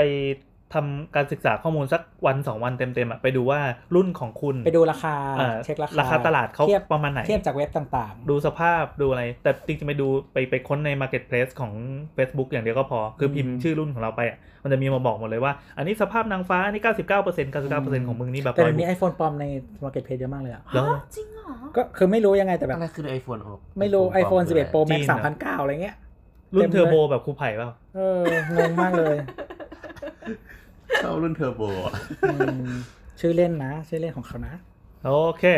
หมดแล้วมั้ง ก็นั่นแหละครับมันมันมีแปลกๆเยอะก็เลยงงๆเหมือนกัน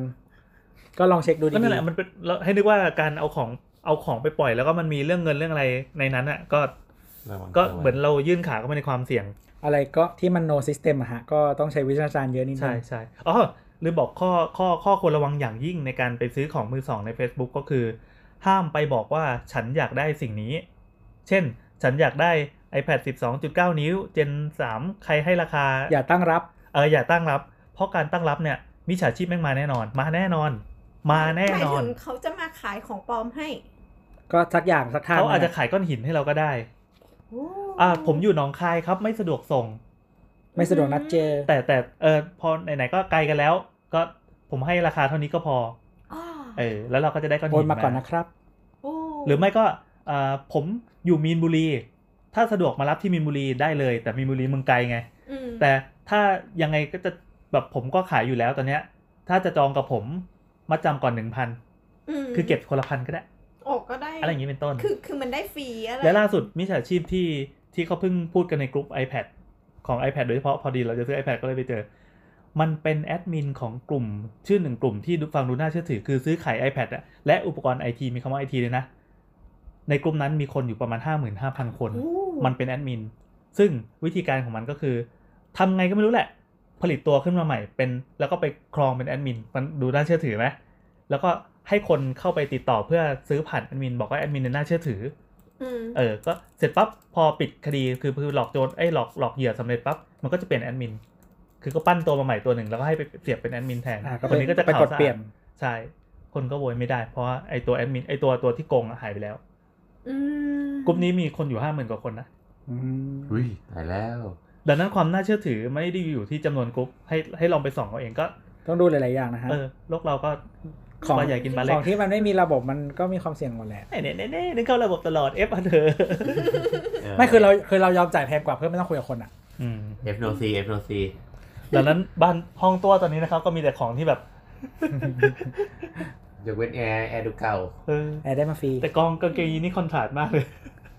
โอเค อ่ะสำหรับสาวสาว EP นี้ก็น่าจะหมดลงแล้วเนาะเรายาวเป็นพิเศษเลยเพราะว่า ครับผม เราดองไว้หนึ่ง เก็บตก EP เก็บตก เออเก็บตกของปีนี้ เป็นช่างเถอะครั้งสุดท้ายของเราในปี 2562 นะฮะ เย่ หรือปี 2009 ก็ 2009 ก็คือเป็น 2019 สุดท้ายของทศวรรษนี้ โอ้โหเป็น EP สุดท้ายของทศวรรษนี้ ไม่ใช่แล้วเหลืออีก EP หนึ่ง ไม่เป็นช่าง ช่าง เถ เถ อะ อะ สุด สุด ท้า ท้าย ย ของทศวรรษนี้ ช่างแม่งเถอะไป อ่ะแล้วตอนนี้ก็เป็นเวลาห้าทุ่มแล้ว เราได้เวลาแยกย้ายแล้ว ถึง ก็ เวลาอันสมควร ครับ ก็ขอบคุณที่ติดตามนะครับ ติดต่อติดต่อ ครับผมก็ถ้าใครอยากฝากคำถามนะฮะเอ่อ ปีนี้เราไม่รับแล้วนะ หากคุณมีเรื่องสงสัยนะครับไม่รู้จะไปถามใครถามเรื่องเฮียอะไรก็ได้นะฮะตอบได้ก็ตอบ เอ๊ะมันมี ด้วยเหรอ มีเรื่องเฮียเคยถามแล้ว เออเรื่องที่ก็เคยถามแล้ว ตอบเป็นว่าเป็นเวนนั่นแหละครับ ตอบได้ก็ตอบนะตอบไม่ได้ก็บอกไม่รู้นะฮะเออ ใช่ เหมือนอาจารย์วีระเลยว่ะเอ่อ นะครับ เอ้ย เราต้องแบบดูๆจันวิระ ตัดสายตัดสาย ติดตามได้ที่ สหาส่งส่งคำถามนะฮะและติดตามได้ที่ทวิตเตอร์นะครับแอดสาวสาวสาวนะนะครับหรือว่าติดแฮชแท็กสาวสาวติดแฮชแท็กช่างเถอะก็ได้นะครับ ส่วนการติดตามพอดแคสต์ของเรานั้น ครับผมเซิร์ชในแอปพอดแคสต์ที่คุณชื่นชอบนะฮะ คือ ที่ ว่าสามโคกเรดิโอ Apple Podcast Spotify หรือแอปอื่นๆ ก็ได้นะฮะเซิร์ชคำว่าสามโคกเรดิโอนะฮะเจอทุกรายการครับ Subscribe ฟีดรวมก็ได้นะฮะเจอทุกรายการเลย ห้ามเจอสามโคกอย่างเดียวเพราะตัวไล่แบนอยู่ หรือว่าใครติดแฮชแท็กสามโคกแบบระวัง เขาจะตามไปถึงบ้านคุณ นั่นแหละครับ โอเคสำหรับอีพีนี้ก็สวัสดี สวัสดี จ้ ครับ า